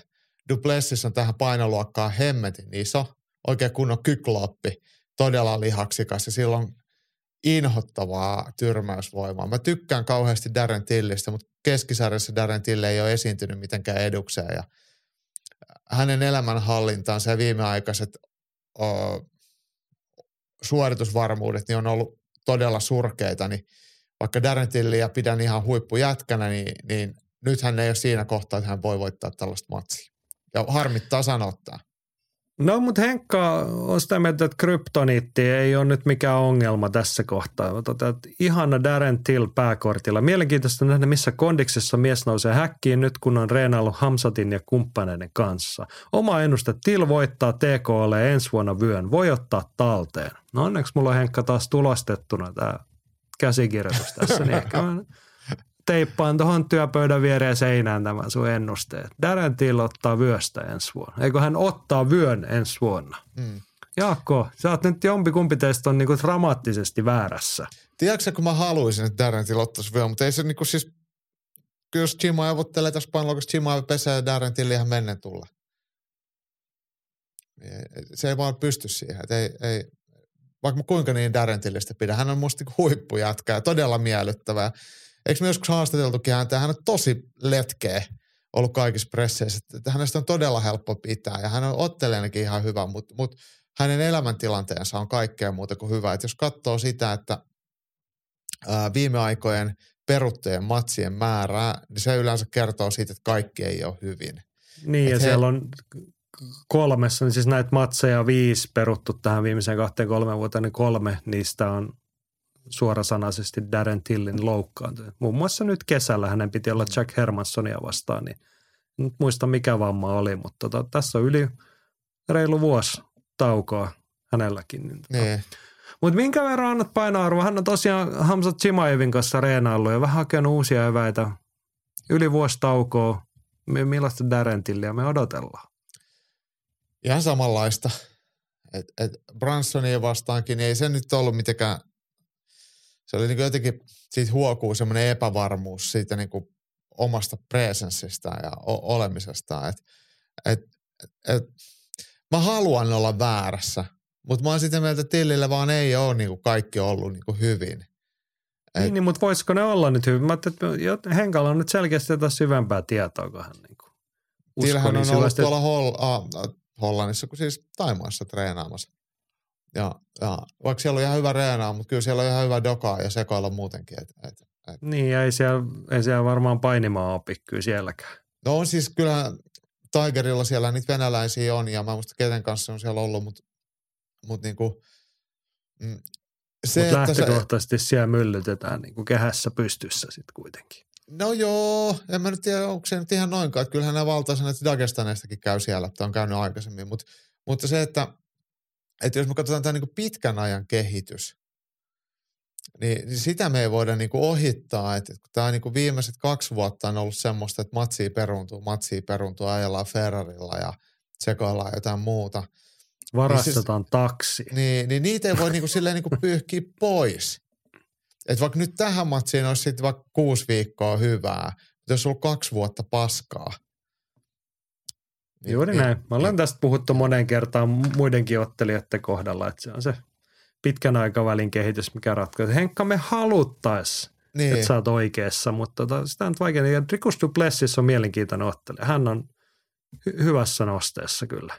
Mutta siis tämä on kiinnostava matsi kyllä, mutta valitettavasti tässä nyt ehkä täytyy siihen taipua, että on vaikea uskoa Darren Tillin voittavan. Toki täytyy sanoa, että tota, Rikus Duplessis ei ole tota, hän ei ole kyllä aikaisemmin ottanut yhtään tämän tason jätkää vastaan. Darren Till kaikki ne puutteineen, niin hän on kuitenkin omilla vahvuuksillaan hyvä ukko. siis Darren Till on helvetin hyvä ottelija. Niin, mutta et niinku se Rikus Duplessis niin lähimpänä, mitä hän on päässyt, hän on KSVssä kaksi kertaa otellut Roberto Soldicia vastaan Mm. nelisen vuotta sitten, mutta ei nämä UFC-vastustajat nyt ihan niin kuin sama. Nyt hän on viimeksi voittanut kesällä Brad Tavaresin, joka on sitten ei kuitenkaan Darren Till. Joo, ja sekään matsi ei mennyt mitenkään super hyvin, että, et, että tota. Mutta No mut joo, siis, mut joo, mut siis mä, mä, mä san- mielenkiintoinen sanon vielä tästä, tästä Rikos Duplessisista, että et, se on tosi eriskummallinen ja rohkea. Siksi se on niin vaikea monelle. Millä tavalla eriskummallinen? No Avaa. jotenkin se, se, se näyttää vähän semmoiselle, että se silloin, se- no se liikkuu hassusti ja hyökkäilee hassusti ja se ei ole semmoista niinku oppikirjapuhdasta, mutta sillä on karmiva voima. Että se on vähän kuin joku villivarsa. No tämähän on se sama asia, missä sä moitit Jack Hermanssonia, että se on eriskummallinen ja mikä syö hänen mahdollisuuden. Nyt me päästään siihen Darren Till tyrmään hänet. Siis. Joo, joo. Mutta mut siis, No niin. niin. mut ne, ne on niinku erilaisia. Mä vielä palaan siihen, että kun Du, Duplessis on semmoinen, että sillä on semmoista voimaa, mitä vaan voi olla niinku sy- geneettisesti, että hän ei ole valinnut sitä. Ja se sama voimahan puuttuu esimerkiksi sitten Jack Hermanssonilta. Että hänen, hänen villivarsamaisuutensa on vaan niinku ajoituksellisesti hassua. Ja Duplessis on taas semmoinen, että se ei taju, että sillä on vasara kädessä. Niin, hän on luonnonvoima siis. Niin, niin. Joo, mutta mielenkiintoinen, mielenkiintoinen matsi. Tätä odotamme ja ehkä me salaa vähän toivottaa, että Till olisi saanut elämänsä ja ottelemisensa järjestykseen, mutta On Siihen on vaikea, vaikea uskoa. Mutta palataan järjestykseen. Aslak siis pyysi meiltä pääkorttiotteluiden voittajat. Ja seuraavana on matsi, joka on mennyt ihan tuoreeltaan uusiksi. Kunnianarvoisa Robin Lawler oli joutunut jäämään pois, mutta matsi silti järjestyy. Santi, Santiago Poncinibio, Argentiinan mies, saa nyt sitten vastaansa. Hänen piti siis ottaa Lawleria vastaan, mutta Alex Morono, Jenkki oli löytynyt tähän näin nopeasti paikkaajaksi. Sen verran muutosta, että painoraja on nostettu catchweight 180. Mitäs toi sitten?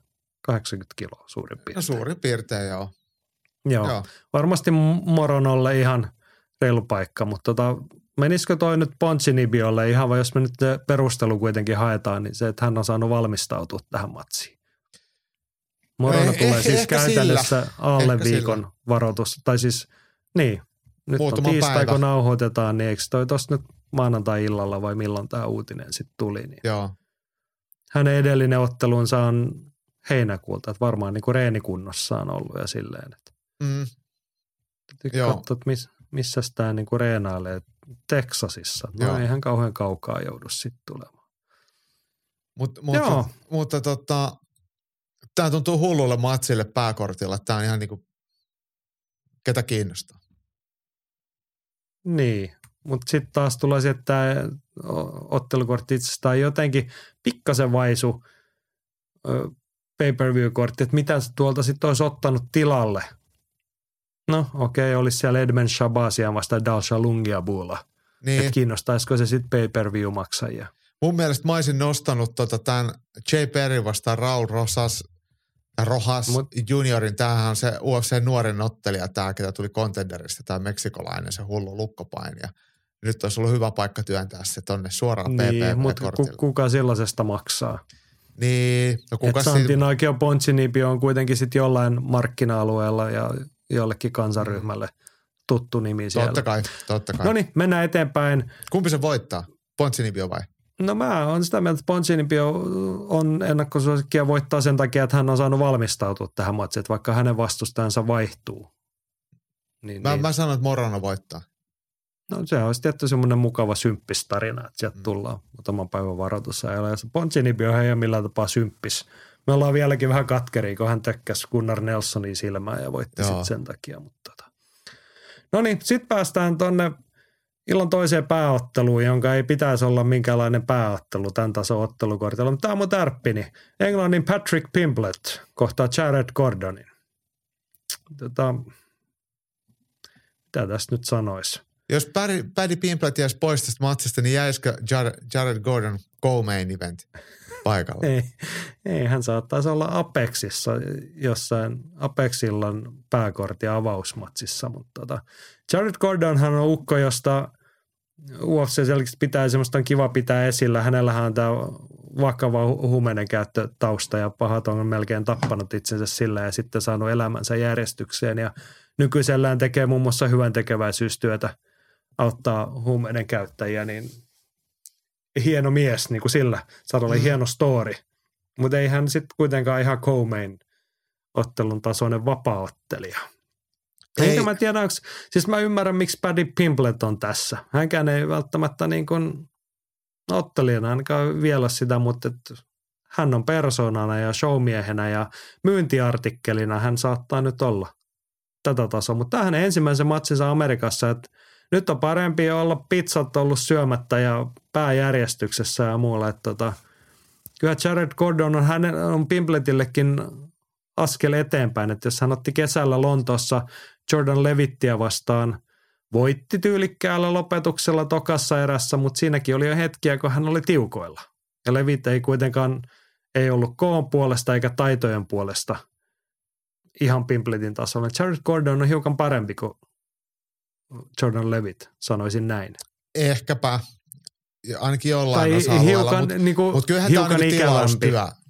Tämä on niin, Niin, tilaustyö kuin voi olla, että Jared Gordonilla ei ole lyöntivoimaa eikä lopetuskykyä. Että tavallaan Mm. tässä padille tarjotaan sellaista, että jos sä nyt pystyt jotain, te, jos et mogaa itse, niin sä voitat. Niin, niin. Et, et, että tota, kyllähän UFC tässä nyt rakentaa tämmöistä uutta hahmoa.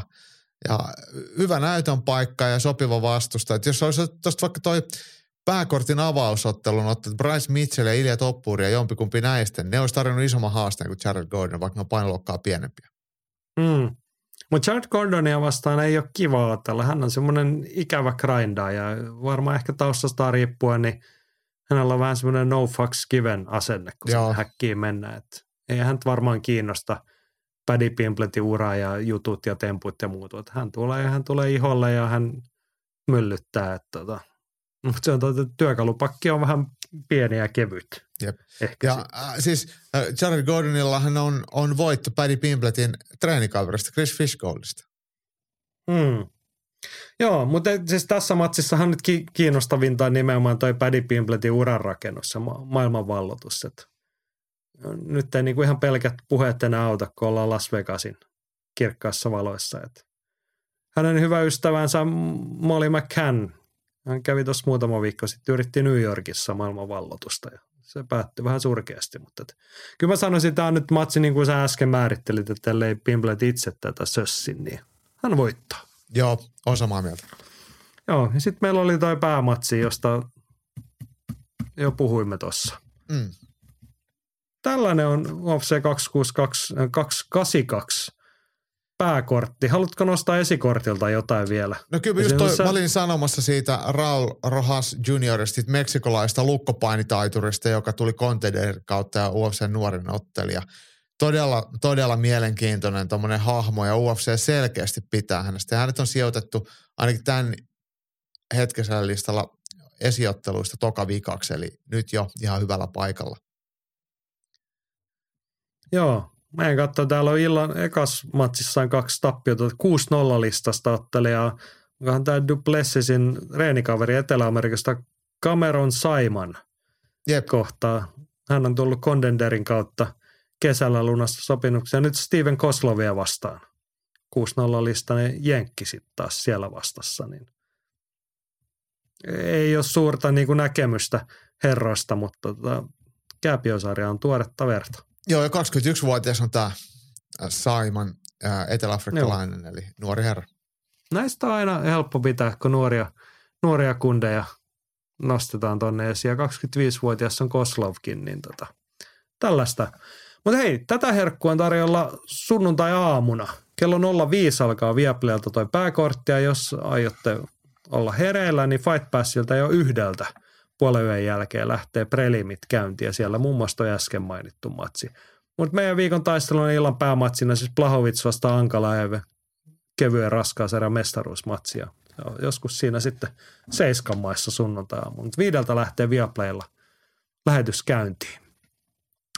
Mutta kamppailuviikonloppuun mahtuu vielä siis Cagein ja Superior Challenge ja UFC lisäksi muutakin. Ja Masahan sen pukee kysymykset, että kumpi vie, Lebot vai Amos Soul? No tämä itse asiassa on viikonloppuun. Nyt mennään torstai-iltaan. Ares FC 10 torstaina ja Ranskassa tarjolla. Hieno eurooppalaiskohtaaminen. Kaksi ranskalaista konkaria. Mikkel Lebout vastaan Kar Amosso. Ja jos nimet on tuttuja, niin Mikkel Lebout on kymmenisen vuotta sitten käynyt pari kertaa Keitsissä ja voitti Teemu Pakkaleenin tämän UFC-debyytissä ja Kar Amosso nähtiin EuroFCssä silloin. Hän tyrmäsi Juho Valamaan Espoossa ja kaiken näköisissä iltamissa ollut. Mutta kumpi vie nyt? Ares FCn pääottelu. Uh, mä sanon, että Mikkel Lebout vie ottelun. Hän voittaa. Mä näin tota, Mikkel Leboutin tuolla, en jutellut, mutta useampaan otteeseen parissa. Hänellä oli jotain ilmeisesti selostustehtäviä UFC-parissa. Että et hän on edelleen niin kuin lajissa aktiivisesti mukana. Ja vaikka hänen UFC-uransa jäi lyhyen, niin kuitenkin ihan, ihan korkeatasoinen otteli. Amasso on äh, omalta puoleltaan erittäin räjähtävä, mutta mut hänkin on vanhentunut ja hidastunut, niin, niin ehkä semmoinen niin tasalaatuisuus siinä sitten vähän, vähän kärsii. Ja Kaara Amossuun ve, isoveli, niin onko se Bernard Amossuun, niin hänhän on siis Ranskan vapaattoliiton puheenjohtaja. Joo, taitaa olla. Jos tämä matsi olisi ollut pari-kolme vuotta sitten, niin olisi sanonut, että Amosso tekee muusia Leboutista, mutta tosiaan hänen tapaisilleen räjähtäville nyrkkikoneille, niin aika ei aina armollinen. Alkaa olla 40 ukko, niin, niin, niin. Tuli Voi muuten olla, mieleen, että... Mä oon niin samaa mieltä tuosta, että Lebout on ehkä niin aikaan ollut hänelle armollisempi tässä kohtaa. Hän on vähän nuorempi myös. Niin, tota. niin mutta siis Amossohan otteli edellisessä matsissa, otteli Aresissa, niin tota, sitä Lazy Kingia vastaan ja toki kärsi ekan erän tappioon, mutta mut oli mestaruusmatsissa sitä hiton kovaa Abdul Abdurakimovia vastaan, joka on muuten oikeasti ihan maailmanluokan ottelija. Tämä on Aresin 77 mestari niin on ihan UFC-taso ja tulee varmasti siirtymään UFC. Toivon mukaan vaan hänen taustajoukoissaan ei ole, ole toi äh, parjettu Fernando Lopes. Niin. No, en tiedä siitä, mutta sen tiedän, että torstai-illalla kello 21 meidän aikaa Fight Passilla Ares FC 10 ja sieltä löytyy muun muassa tollainen matsi kortilla, tai pääotteluna siis. Mm. Siellä on ihan mielenkiintoisia nimiä muutenkin. Että tässä on tarvi loppuviikkoa mitään muuta kuin ostaa tarpeeksi evästä ja sitten tota noin, mukava asento ja striimit käyntiin. Näinpä, näinpä. Pelkkää vapaattelu koko viikonloppu. Mutta sitä odotellessa kurkkaamme vielä Kamppailukansanradion postilaatikon läpi. Ylilyönti podcast. Kamppailu Kansan radio. Ja Postilaatikosta löytyy itse asiassa yksi juttu vielä, joka olisi oikeastaan aika hyvin voinut olla tuossa viikon taisteluiden ohella. Matti tietenkin pitää täällä liehuttaa korkealla shakkinyrkkeilyn lippua. Mä sanon että Briteissä Chessboxing Nation järkkää lauantaina vuoden viimeisen tapahtumansa ja ainakin aikaisemmin nämä illat on striimattu Chessboxing Nation Twitch-kanavalle. En mikään ekspertti ole, mutta kolme mainitseminen arvoista juttua onnistuin silti poimimaan. Aloitetaan päämatsista, jossa kohtavat Mar- Mary Killer Queen Obegi ja Juliana Kick-Ass Baroness Baron. Ja osaan jopa joku tittelivyö, mutta huomionarvoista tässä on sukupuoli. Naisten matsejen lajissa nähtävissä harvakseltaan ja onkin hienoa nähdä, että kun tällainen saadaan järjestettyä, sitä myös arvostetaan. Toisena mainintana nostetaan norjalainen Nikolai the Ram Ram. Kyseessä on oikea Norjan lahja maailman urheilulle. Jos ette usko, niin katsokaa vaikka Yle Areenasta loistava hulluja urheilulajeja. Varsinkin Kaljamaili-jakso on hieno. Ram ei siis ole varsinainen huippuurheilija, vaan toimittaja koomikko, joka käy testaamassa eriskummallisia urheilulajeja. Sitä en tiedä varmaksi, että onko nyt kyseessä joku TV-produktio, mutta voisi kuvitella näin olevan, sillä vastaan asettuu toinen norjalainen Birk Busiboy Ruud. Kolmantena mainintana se suurin syy, miksi suomalaisten kamppailufaneilla olisi syytä virittäytyä taajuudelle. Avausottelussa ottelee suomalainen Tommi TNT Mäntysalo. Shakkinyrkkelyn tapologi Chessboxin info ei tarjoa Mäntysalolle yhtään aiempaa ottelua, mutta kai herra tietää mitä tekee. Vastustajana italialainen Anthony Burachet, joka kantaa liikanimeä Toto the Robot. Joutuu varma, johtuu varmaan siitä, että herra on ainakin aikaisemmin pukeutunut robottikuosiseen koko vartalo trikoopukuun. Kuulostaa Ihan mahtavaa, mutta hei. Shakkinyrkkeellä siis lauantaina ja Chessboxing Nationin Twitch-kanava näyttää. Aika Tommi- raju. Tommi TNT Mäntysalo. Oikein. Mm. Meinaaks kattoo? No en mä usko, jos mä katson, on tuolla katto keitsiä. No mut puhelimelle Niin, totta. pyörimään siihen. Totta, Tota. Kyllähän nyt shakki ehtii ja vähän nyrkkeilyä seurata, mutta tota, Twitch-kanavassa on tietty se hyvä puoli, että se on helppo sitten katsoa vaikka kotiin tullessa. Näinpä, näinpä. Keitsiin jatkoina. Ja siinä välissä kun odottelee UFCtä. Joo. Mulla on käsikirjoituksessa tänne lisää, viime hetken lisäyksenä. Sulla oli Jirsi Prohatskaan liittyen joku juttu. Joo, joo, mä kuulin tämmöisen, eikä sitä nyt voi sanoa salaliitoksi, mutta tämmöisen kysymyksen, että Prohatskaahan testattiin, tai on testattu kuluneen vuoden aikana, oliko se 51 kertaa, mikä on ylivoimaisesti eniten UFC-ottelijoista, tyyliin niin kuin kolme kertaa enemmän kuin seuraavaksi eniten testattu. Ja lokakuussa pelkästään niin testejä oli ää, 15 vai 16, siis doping-testejä. Tämähän on tosi poikkeuksellista vuosissa. Koskaan ei ole mitään tällaista nähty. Ja eihän nämä useiden testaajat, tai ketä sitä nyt ikinä sitä Euroopassa sitä testausta on tehnyt, niin ihan vain niin kuin randomilla joka aamu vedä Prohatskan nimeä hatus. Hei, mennäänkin taas testaamaan Prohatskaa, vaan heillä on varmasti ollut tähän joku syy, että minkä takia niitä on joka toinen päivä käyty ottaa niistä testejä. Ver- veressä on varmaan ollut jonkinlainen poikkeama tai joku signaali, mi- mitä pitää seurata. Ja tästä tuli sitten lisäkysymys, että, että onko tällä nyt sitten jotain tekemistä sen kanssa, että Prohatska vetäytyi omasta mestaruusottelustaan ja luopui vyöstään. Eli, eli tota, eihän kukaan mestari ole tehnyt koskaan näin, että hän loukkaantuisi ja antaisi vyön olla, koska se tarkoittaa sitä, että sä et, sun ottelupalkkiot romahtaa. Ja varsinkin tuolla, että jos sä oot loukkaantunut, niin se on ihan normaali, että sit sä, sit sä oot edelleen mestari. Ei se ole sen kummallisempaa. Ja tästä ei niinku ole kyllä mitään semmoista selvyyttä, eikä en mä tiedä, onko kellään mitään näyttöäkään, mutta tulee mieleen, että jos, jos veressä nyt olisi jotain semmoista, tai, tai doping-testeissä olisi ollut jotain semmoista rajamain epämääräistä, mitä voitaisiin tulkita rikkeeksi, mutta se ei kuitenkaan sitten ole rike, niin, niin on sitten sovittu joku tämmöinen loukkaantumisjuttu ja luovut vyöstä ja sitten hoidat sen kuntoon ja sitten tuut takaisin, niin ei tule kärylkään siitä, eikä kahden vuoden tai neljän vuoden kilpailukieltoa. Että ne on jotenkin vähän, kun ne osuu tuohon niinku samaan aikaikkunaan ja erittäin poikkeuksellinen tilanne, mitä ei mitenkään selitetty. Molemmat on niin kummallisia tapahtumia, niin näiden asioiden yhdistäminen, niin, niin äh, ymmärrän sen, että mistä kysymysmerkki siihen tulee. No niin, tässä en, en nyt saanut kiinni varsinaista kysymyksestä nimettömältä lähteeltämme, mutta tota, tulkitsin niin, että sä nyt, sä nyt niin kuin julistit, että Jirsi Prohatska on käyttänyt siis kiellettyjä aineita. Niin, en, en mä julista, mutta siis eh, herää kysymys, että minkä takia vertaa niin paljon äh, miehestä pumpattu ja pissaa tutkittu ja sen jälkeen luovutaan mestaruusvyöstä. Että et, et, kyllähän tietenkin kuulostaa menevän samaa. Siellä on siis treenisalin kulmalla nuotion savu savua ilman tulta. Niin. Tähän meidän olisi pitänyt nyt laatia niin kuin, tai luoda tämmöisillä aiheilla, että tässä olisi ollut hyvä vaikka debytoida salaliittokorneri. Me tehdään se vielä joskus, eikö vaan? Joo, mutta sitähän meidän tähän tarvittaisiin niin semmoinen, kyllä se, semmoinen TV-dokkareista että silhuettihahmon muunnettu ääni. Voiko olla mahdollista, että Jiri Prohatskan testit ovat puhtaita? Joo, salaliittokorneri. Niin. Se me tehdään ihan oikeasti. Totta kai me tehdään lähettää se. meillä salaliittoteorioita. Mielellään sitten kuitenkin niinku kamppailuurheiluaiheisiin. Joo. Niitä muita salaliittoja ei välttämättä jakseta kauhean pitkälle. Esimerkiksi koronasalaliittoja, niin niitä ei julkaista. Joo, mutta sitten mennään rikoskorneriin. Joo. Andy raportoi, että japanilainen potkunyrkkeilijä ja uimapukumalli Panchan Riina on pidätetty. Hänen epäillään myyneen fanituotteita, joissa oli väärennettyjä Tenshin Nasukavan ja Takerun nimikirjoituksia.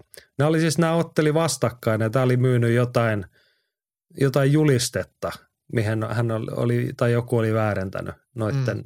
nimet tämä naispuolinen ottelija – Väisäs Antti kommentoi, että toivottavasti poliisi saa selville, kuka maksaa Tenshin Nasukavan nimmarista, niin saadaan oikeuden eteen. no Tenshin Nasukavahan on siis, ja Andy tuosta jo huomauttikin, että hän on, tota, hän on Japaniassa aika iso, iso stara. Että, tota, ja aivan helvetin nimma... hyvä ottelija, ihan siis poikkeuksellisen hyvä. Kyllä, mutta tota, en osaa asiasta muuta sanoa kuin, että Panchan Riinan taloustilanne on ollut ilmeisen huono, kun se oli ollut – dollareiksi muutettuna 370 dollaria sen, sen nettikaupan arvo, millä hän oli se väärennetty julisteen myynyt. Tota, vähissä on ollut hyffet, kun on tota, pitänyt tollasta touhuta. Olisi soittanut tänne, niin me oltaisiin voitu lähettää sille vaikka purkki nuudeleita. Niin, mutta hän on siis jollain tapaa meritoitunut ja somessa suosittu uimapukumalli. Niin mm. Ehkä se somevaikuttaja elämä ei ole sitten niin tuottosaa ja helppoa Näinpä. aina. Joo, mutta sitten oli rikoskorneriin, oli vielä se, tuossa oli toinen uutinen osu silmään klassikkokamppala Homan Choi. Hänkin on jossain vaikeuksissa. Mm. Miten se nyt meni? Oliko se jotain velko, laskuja maksamatta? Velkoja oli hänelläkin. Mm. Mutta hän on sen kokoinen kaveri, että ihan tavallinen velanperijä ei kyllä me kääntyy ovelta, kun menee – ja katsoa, että toihan kolme metriä pitkä ja sen pää näyttää ihan vanhalle 27-tuumaiselle kuvaputkitelkkarille, niin ei vittu pidä rahasta. Joo, mutta miten hän oli siis, jostain petoksesta ja veloista häntä etsitään, siis Korea viraamassa, mutta hän oli jossain tota piilossa. Joo. Tai vaikea. häntä tavoitettu. Mm. Japaniassa. Hän on siellä... Mutta eikö hän ole eteläkorealainen? Joo, joo, mutta Korea, Koreassa hän kaivattaisi, mutta hän on niinku Teknogoliat lisänimellä tunne. Myös mietin, pitääkö meidän nyt selventää, että mistä Homan Choi on tota tunnettu. Sehän otti sitä viiksivallua vastaan esimerkiksi sen huikean nyr- päähänlyöntikilpailun, muistaakseni? Prideissa. Niin se, niin kuin mikä aina pyörii somessa, Ei. se kaikkien aikojen. Pitää toisia näkemä. päästäkin, molemmat lyö tota, kumpi se kyllä, nyt on kyllä. Viik, viiksi miehistä. Mikä hitto nyt multa katoi just sen äijän nimi, mikä se oli se viiksivallu. Mutta siis onhan hän sitten Homan Choi parempina vuosina, niin hän on otellut Fedoria vastaan ja Krokoppia vastaan ja on Bader Haria, Remi Boniaski ja Jerome Banner ja Semi Schilttiä vastaan. Niin tota, niin, ja va- varmasti tiedätte, ken, niin, kenestä niin kuin puhutaan, kun saatte semmoisen hull, hullun kokoisen eteläkorealaisen mieleen, niin tämä on se äijä. Mutta jos näette häntä, niin, 2.19 pitkä. niin, jos näette, niin soittakaa viranomaisille, että täällä on Homan Joy. Niin. Minä tiedän, missä saatte jonkun palkkio. No niin. Petri pohti tällaista, että Anthony Joshua on vissiin taas Amerikoissa etsimässä uutta valmentajaa. Haistan tässä realityn paikan, mutta jos nyt ottaa taas eri ukon, niin alkaa tuntua vähän siltä, että syyllistä haetaan jostain muualta kuin itsestä ja homma ei ainakaan parane. Mitäs tuumit Anthony Joshuan tilanteesta?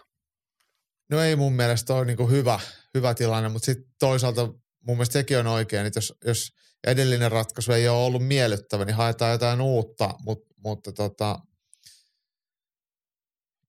surkea tilanne kyllä, kyllä että et, et, et, et, pitäisi niinku, on se kuka tahansa valmentaja, niin, niin varmaan se vaatii kuitenkin vähän enemmän aikaa sit, sitten saada tuloksia kuin vaikka kuusi viikkoa, Mut, mutta tota, mut, mut, miten, mitenkään sitä niin sanoisi, että et, varmaan joku syy on sitten itsessäänkin, että niin kuin hän sanoi, että jossain haastattelusta hän oli pitkään, oliko se 11 vuotta sen edellisen brittivalmentajan kanssa ja nyt hän haluaa olla vähän niin kuin vapaa sielu ja tietää vähän mitä tekee, niin se ei välttämättä sitten kuitenkaan aina ole se, se niin kuin voittava niin kuin päätös, että itse heiluttaa tai vie sitä omaa, omaa showta. Että harvat pystyy semmoiseen kuin vaikka Floyd Mayweather, että, että, hän vaan läpsyttelee pistereitä sitten setänsä tai faijansa kanssa ja sitten vähän niin kuin itse ajaa sitä kelkkaa. Että tosi harva sillä lailla pystyy ää, kehittymään. Et, ja varsinkin Joshua on vielä kehitysaskeleet otettavana, niin siihen tarvitsisi jonkun semmoisen, miten nyt sanotaan, tuommoisen osaavan ja, ja auktoriteettisen ää, tyypin, joka, joka pystyy sen laivan ohjaamaan oikealle suunnalle. Niin, ja ennen kaikkea mun mielestä kuitenkin, että no mä ymmärrän, että jos se edellinen haku meni tavallaan pieleen tai se ilmeisesti toimi, niin sitä otetaan, mutta pitkäjänteisyyttä. Niin, niin. Ja sitä olisi voinut sitten Mä jotenkin niin kuin aikaisemmin ja enemmän, että että miksi nyt, miksei heti edellisen matsin jälkeen tai jotain muuta. Että kyllä se niin kuin, niin kuin asiat olisi voinut hoitaa vähän paremmin. Niin. Joo, ei tähän ole se lisää, mutta mielenkiinnolla odotamme, että mikä valkku sieltä löytyy. Mutta oli Petri ihan hyvä, että kyllähän tuossa tuommoisen nykypäivän realityn saisi, että Antoni matkaa Amerikassa etsimässä valmentajaa. Joo. Niin tota, kyllä siinä aineksia olisi. Niin ois, niin ois. Joo, Väisäsä Antti on ollut todella aktiivinen ylilöntiperheidosta tällä viikolla useita kommentteja, mutta vielä yksi löytyy ja tulee suositus. Tämä on nyt kulttuurikorneri. Antti toteaa, että kannattaa katsoa Netflixin Conor McGregor-dokkari. Tuli siitä vähän semmoinen olo, että vihataanko me vähän liikaa tähän meidän kaikkien rakastamaan lajiin niin järjettömän määrän kasvua tuonutta kaveria muutamien siviilikommellusten tähden. Dokkarissa on behind the scenes matskua Gates Warriors vuosilta lähtien ja kyllä siitä huomaatte se rääväsy on showpainista tuttu gimmick eli rooli. Vaikuttaa ihan erilaiselta jampalta siinä filmissä. Hauskinta on, kun Dokkarin alussa kerrotaan, että Conor asuu emäntänsä kanssa väliaikaisesti äitinsä luona, kun raha-asiat niin viturallaan ja Dokkari taas sen päättyy Maymäkkiin, niin aika hurjaan skaala. Joo. Mm. Tota, En miten tota nyt sano? Niin, ja mu- mulle kävi selville, että Conor McGregor on itse ilmeisesti tuottanut tämän sarjan, niin ehkä en aiokkaan katsoa, koska kuulostaa hyvältä markkinointiviestinnältä. Joo, siis toihan oikeasti siis, jos itse tehdään itsestään juttu, missä esitetään itsemme tollasessa valossa, niin toihan ihan hirveät paskaa. niin, mutta t- korjataan, että, että eihän me vihata Conor McGregoria. Ei. Me vihataan vaan sitä, mitä hän on niinku hölmöillyt. Mm. Tai niinku harmitellaan sitä, mitä kaikkea on niinku vedetty vessanpöntöstä alas siinä.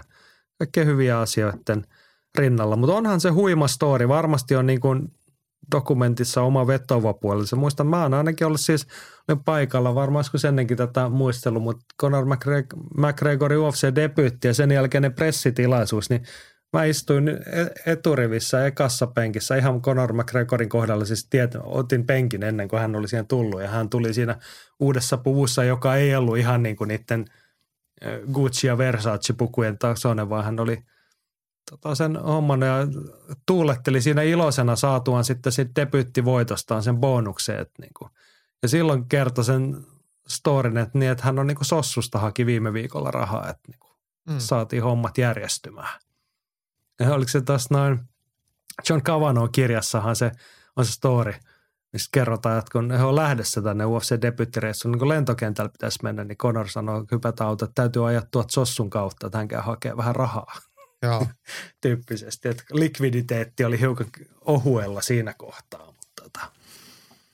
Joo, mutta en, en mä ajatellut niinku aktiivisesti toimia sen suhteen, että näkisin Conor McGregor dokkarin. Se on Mut jännä juttu, että tässä on Conor niinku McGregor on tuonut sit, to, toihan päättyy siihen, missä hän on vielä niinku huipulla, jos se päättyy Maymäkkiin. Että jos, jos se haluaisi tuoda itsestään jotain esiin, niin toisi tätä loppuvuosia, tätä sekoilua, kertoisi niistä jotain. Niin, semmoinen, se kiinnostaisi paljon enemmän semmoinen rehellinen katsaus, että mitä tässä on Conor tapahtunut viime vuosina. Että tunnu itse kertoo Hmm. tyyppisesti, mutta toisaalta mä te, no, kun on itse seurannut, varmaan sinäkin oot niin kuin sieltä Cage Warriors noususta lähtien, reilu kymmenen vuotta sitä uraa, niin, niin, niin en mä tiedä minkä verran toisit tarjoaa uutta behind the scenes, niin Mm. onko se sitten niin kiinnostavaa? Se nyt on ihan selvää, että hän on vetänyt roolia, että hän oikeasti ihan tollainen ihminen on. Joo, ja Mut et siis, se, ehkä jonkun muun läpivalaisemana kiinnostaisi enemmän se, että, niinku, että paljonko, paljonko se rooli on niinku hurahtanut päälle tuossa vuosien mittaan. Että joku saisi siihen pureuduttua kiinni, semmoista aitoa reflektiota. silloin kun me oltiin Halosen Jussin kanssa Islannissa treenaamassa, milloin se on ollut 5-6 vuotta sitten jotain, niin, niin äh, Conor tuli sinne niin tyyli seuraavana päivänä, kun me lähettiin ja, ja se oli niin tiedossa, että se on tulossa sinne Reenaan Gunnin kanssa. Jo silloin, kun me mentiinkin sinne, että siinä oli jotain aikataulusäätöä ja nämä sanoi nämä Islannin kundit, kun siellähän Conor oli paljon harjoitellut, että, että se on ihan tosi asiallinen jätkä ja hyvä reenikaveri ja, ja kaikkea, mutta mut se on ollut aikaa, milloin se ei vielä ollut niin kuin ihan, ihan tollasta. Ja se ei varmaan tainnut sitten sen jälkeen enää ikinä Islantiin tullakaan, että sitten se on ollut ihan sitten, meno on ollut ihan toisenlaista. Joo, mutta tähän liittyen tuore uutiskommentti. Joe Rogan oli podcastissaan, joka on siis, jos olette joskus kuullut, hänellä on tämmöinen melkein yhtä suosittu kuin ylilyöntipodcast, tämmöinen Joe Rogan Experience. Niin tota, hän oli siellä kommentoinut Conorin tota Usadan tilanteesta. Mekin tietenkin ollaan puhuttu jo aikaisemmin, koska me ollaan edelläkävijöitä, mutta että oli sanonut siihen tyyliin, että hän että jätkä ottaa jatkuvasti paitaa pois ja poseraa sen näköisenä, että hänen pissansa sulattaisi Usadan purkista pohjaan. Mm. Tuommoinen ohut salaliitto tai tuommoinen pieni syytöksen häivähdys tuohon noin. Mutta Niin. jännää silleen, että kun puhutaan kuitenkin niinku miehestä, joka on niinku UFCn ääni, niin hän tosta vaan niinku heittää pussia alle jätkää. Niin, mutta, ei, sitten- mutta jos ei se ole kielletty, niin se on sallittua. Niin. No ei, siis ja hyvä puolihan tässä on, että ei ne Usadan purkin pohjat sula, kun ne ei ole testipuolissa. Niin, tota, mutta Chael Sonnen, sun hyvä ystävä ja lempitoimittaja, niin hänhän sanoi, että ei, että Conor, Conorhan trollaa, että eihän, miksi, miksi se itse, mik, miksi, miksi se olisi roinannut, että se vaan haluaa sille julkisuutta tällä niin kuin keskustelulla. Mutta kyllä mä edelleen olen sitä mieltä, että, että jos tämä tilanne olisi täysin, ää, niin kuin, miten nyt voisi sanoa, niin kuin puhdas sekä aatteellisesti että lääketieteellisesti, niin se olisi tiedotettu jo etukäteen, että Conor ei ole tässä testipuulissa. No joo, ei mennä siihen enää. Mutta jos tykkäätte, niin kattokaa Netflixistä Conor McGregor-dokkaria. Sellainen on tarjolla. Se kulttuurikornerista. Joku muukin saa arvioida sitä, jos haluaa. Niin kuin mielellään voimme siitä jatkaa keskustelua. Ö, vielä yksi aihe. Korhosen Mikalta hyvä huomio pitkältä ajalta. Ulkomaalaiset ottelijat monesti voiton jälkeen kiittävät korkeampia voimia, oli se uskonto mikä tahansa. Nytkin useampi ottelija viikonloppuna osoitteli kädellään taivaisiin, mutta suomalaiset kamppailijat harvoin jos koskaan tekevät niin. Onko Suomessa enemmän ateismia kamppailijoiden keskuudessa vai onko se vain noloa alkaa kiittelemään Jumalaa meikäläisessä kulttuurissa? Saa vielä hihulin leiman. Arni Koivujaan tuohon kommentoi, että olisiko ihan perusluterilaisuus. Uskonnosta ei ole tapana kovin paljon huudella, paitsi jos kokenut vahvan uskonnollisen herätyksen jossain vaiheessa elämää. Ja sitten Andiltä vielä tärkeä toinen kommentti. Onko tässä syy siihen, että suomalaiset eivät tahdo ulkomailla juuri voittaa? Menestyneen suomalaiskamppalija tällä hetkellä on muuten Robbe, joka rukoilee ainakin ennen matsia. Niin. Mm. Mutta siis mä mietin tätä samaa asiaa toisessa kontekstissa just Ja jossain jalkapallossa vai? Joo, koska nyt on jalkapallo MM-kisat ja se on niin kuin tälleen maalikko ateista, se on vähän rasittava siellä ihan oikeasti joka toinen maalintekijä. Tai useampi kuin joku to, joka toinen osoittelee taivaalle sen jälkeen, kun ne on tehnyt maalin. Et kiitos Jeesus. tyyppisesti tai jotain muuta tällaista. Niin mä mietin, että niinku, joo, hei, Suomessa aika harva tekee tota, mutta tämähän pätee kamppaili ihan oikein huomio. Joo, siis aika- aika... kristit, joissain katolilaisissa niin ristin tekeminen, vaikka ennen kehään kiipeämistä, ennen ää, tota, kentälle tuloa, niin sehän on ihan niin kuin normi. Ja, Mm. ja muslimeilla kanssa. Et, et, et, et, se on ehkä Niin semmoinen mä mietin, että tapakulttuuri.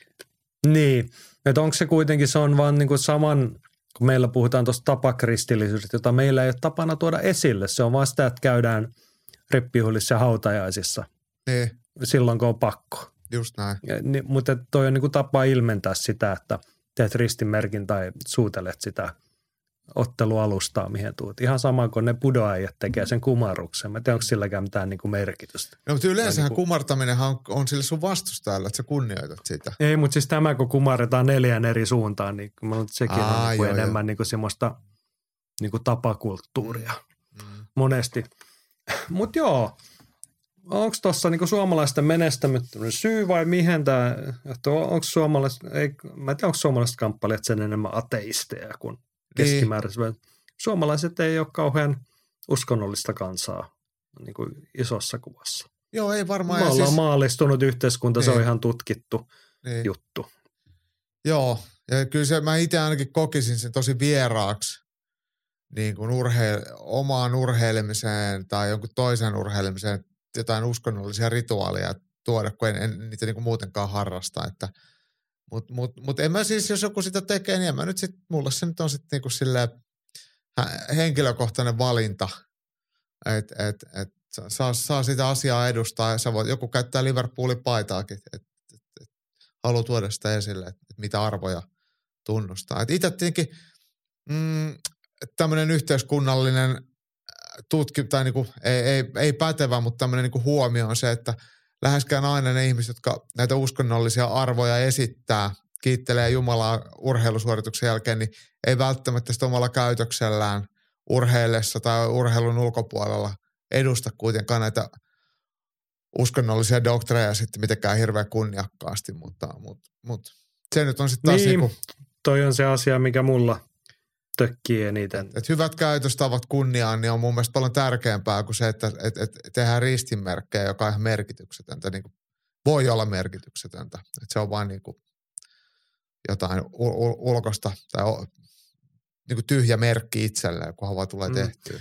Mä mietin tätä silleen, että jos viitataan tuohon äskeiseen kulttuurikorneriin siihen, että kun meillä on Conorena ja muut trollaajat ja se on, niin kuin, se on keino päästä esiin ja menestyä kamppailuurheilun skenessä, niin milloin joku keksii niin kuin trollata tolla, että niin kuin, miksi et sä näytä pirusarvia tai jonkun hyvän verikekkerin jälkeen, kun silmäkulmat vähän vuotaa, niin ota siitä sormes verta ja piirrä siihen pentagrammi siihen oktagonin lattiaan. Niin Niin, Eikö, sillähän nyt saisi niinku ihan eri tavalla sit niinku Totta. myyntiarvoa ja huomioon ja muuta.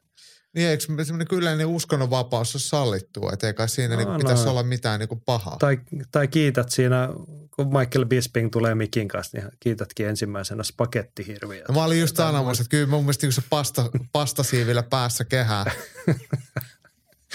No niin, ei, ei saisi, niinku, ei vitsi pilkata tämmöisiä asioita, mutta et, niinku, miksi, ei, miksi ei? Niin. Se on tasa-arvoa. niinku, niin, ja kun sitten kuitenkin niinku kaikki muu on epäpyhä tai kaikki muu vedetään niinku käytöstavoista lähtien viemäristä alas, niin mm, miksei sitten tosta oteta tehoja irti? joo, se jotenkin En tuntuu, tiedä. tuntuu varmaan niin vieraalle sitten kuitenkin, Mm. että et, mut, mut, mut joo, näin se vähän on. Joo, mutta täytyy sanoa, että tuntuisi niinku, ei nyt hätkähdyttä, mutta kyllä siihen aika vahvasti kiinnittäisi huomioon, että jos nyt vaikka lauantaina, kun katsoo keitsiä, jos siellä niinku joku kotimainen ottelija rupeaa kauheasti ristinmerkkiä tekemään ja muuta.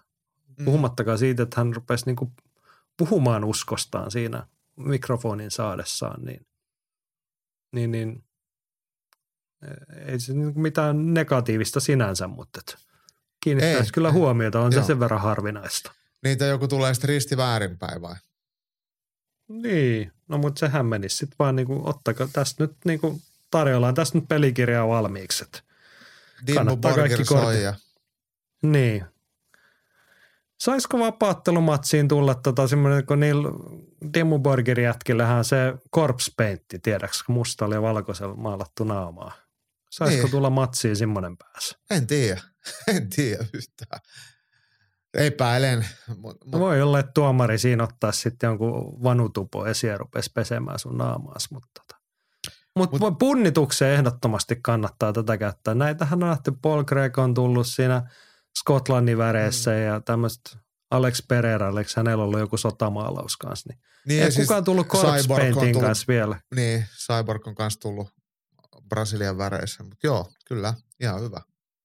Kyllä, kyllä. Mahtaisiko Dana White antaa soittaa Burtsumia tai Darktroneen sisääntulomusiikki? Se ei varmaan Tai Venomia. niistä. Niin, No mutta jos hän kerran kuuntelee ja tsekkaa ne aina läpi, niin tota, mm. kyllä mä luulen, että joku on Venomia ainakin joskus tarjonnut. No vois kuvitella. No niin, tämä oli tämmöinen vähän niin kuin kulttuurikorneri jatke, tapakulttuurikorneri. Erittäin mut- mielenkiintoinen mä, aihe. hei, mä haluan vielä yhden, yhden tähän niin tämmöisen no, kysymyksen sulle heittää. Et kun me katsotaan telkkarista, kun, kun mun suosikki jalkapalloilija, kuka se nyt ikinä onkaan, tulee, tulee kentälle ja se tekee ristinmerkin tai sitten se tekee jon- jonkun muslimeille tutun terve niin kuin rituaalin tai jollekin toiselle uskonnolle tutun rituaalin, niin kuinka moni sitten TV-katsoja niin kuin tavallaan alitajuisesti sitten pikkuhiljaa oppii ja haluaa sitten toteuttaa sitä, mitä omat sankaritkin tekee, että se, se tavallaan kopioidaan se maneeri, eikä sitten vaikka sitä itse uskontoa. Et, et, et tällaistakin näkee tosi paljon. si- siitä tapa, siis nyt kun sanoit näin, niin siis siihen ei niin kuin sinänsä kiinnitä huomioon, se on täysin merkityksetöntä muille, että sitä ristimerkkiä tai näitä elkeitä tehdään. Mm. Mutta siihen kiinnittää huomioon, mä joskus näen juniorijalkapalloilijat, jotka tekee, kun ne tekee maalin, niin ne katsoo taivaalle ja näyttää etusormilla sinne. Niin kuin, niin kuin, jos silloin tulee mieleen, että onko sulla nyt oikeasti siellä joku taho, kelle sä omistit tämän maalin tai niin kuin Niin, kiit, kiität sinne suuntaan vai onko, niin. onko sä nähnyt mestareiden liikas, kun se sun suosikkis on tehnyt noin, että tota, onko se vaan kivan näköinen tuuletus samalla tavalla kuin Ro- Ronaldo hyppy tai joku muu. Että. Näinpä, näinpä. Et, et, mutta en mä sitäkään siis tuomitse, mutta kunhan vaan pohdin, että, on, et, Ei, et, juu, et varmaan näin niitä asioita opitaan. Että ehkä sitten jossain kohtaa siihen sitten lisätään se itse, opiskellaan sitten se itse aate siihen mukaan, mutta Niin, tai sitten vaan todetaan, että keksitään jotain muuta, että tämä olikin tämmöinen juttu, mihin Niin. tämä liittyy, jos sen sattuu joskus huomaamaan. niin. No joo, se riittää nyt, kuulkaa tällä kertaa. Nyt on niin monta corneria tässä tehty. Me lähdetään valmistelemaan sitä salaliittokornerin kunnollista lanseerausta jatkoon tässä näin, mutta tota, ensi viikolla uudet cornerit. Twitchiä emme voi vieläkään luvata, koska se on bännätty, eikä ole mitään keksitty muuta tästä toistaiseksi tilalle. Ylilöinti podcast varmasti taas ensi viikolla ilonanne. Kiitos, kun olet viettänyt aikaa meidän kanssa ja ensi viikko odotellessa muistakaa pitää itsestänne ja muista huolta ja voikaa hyvin.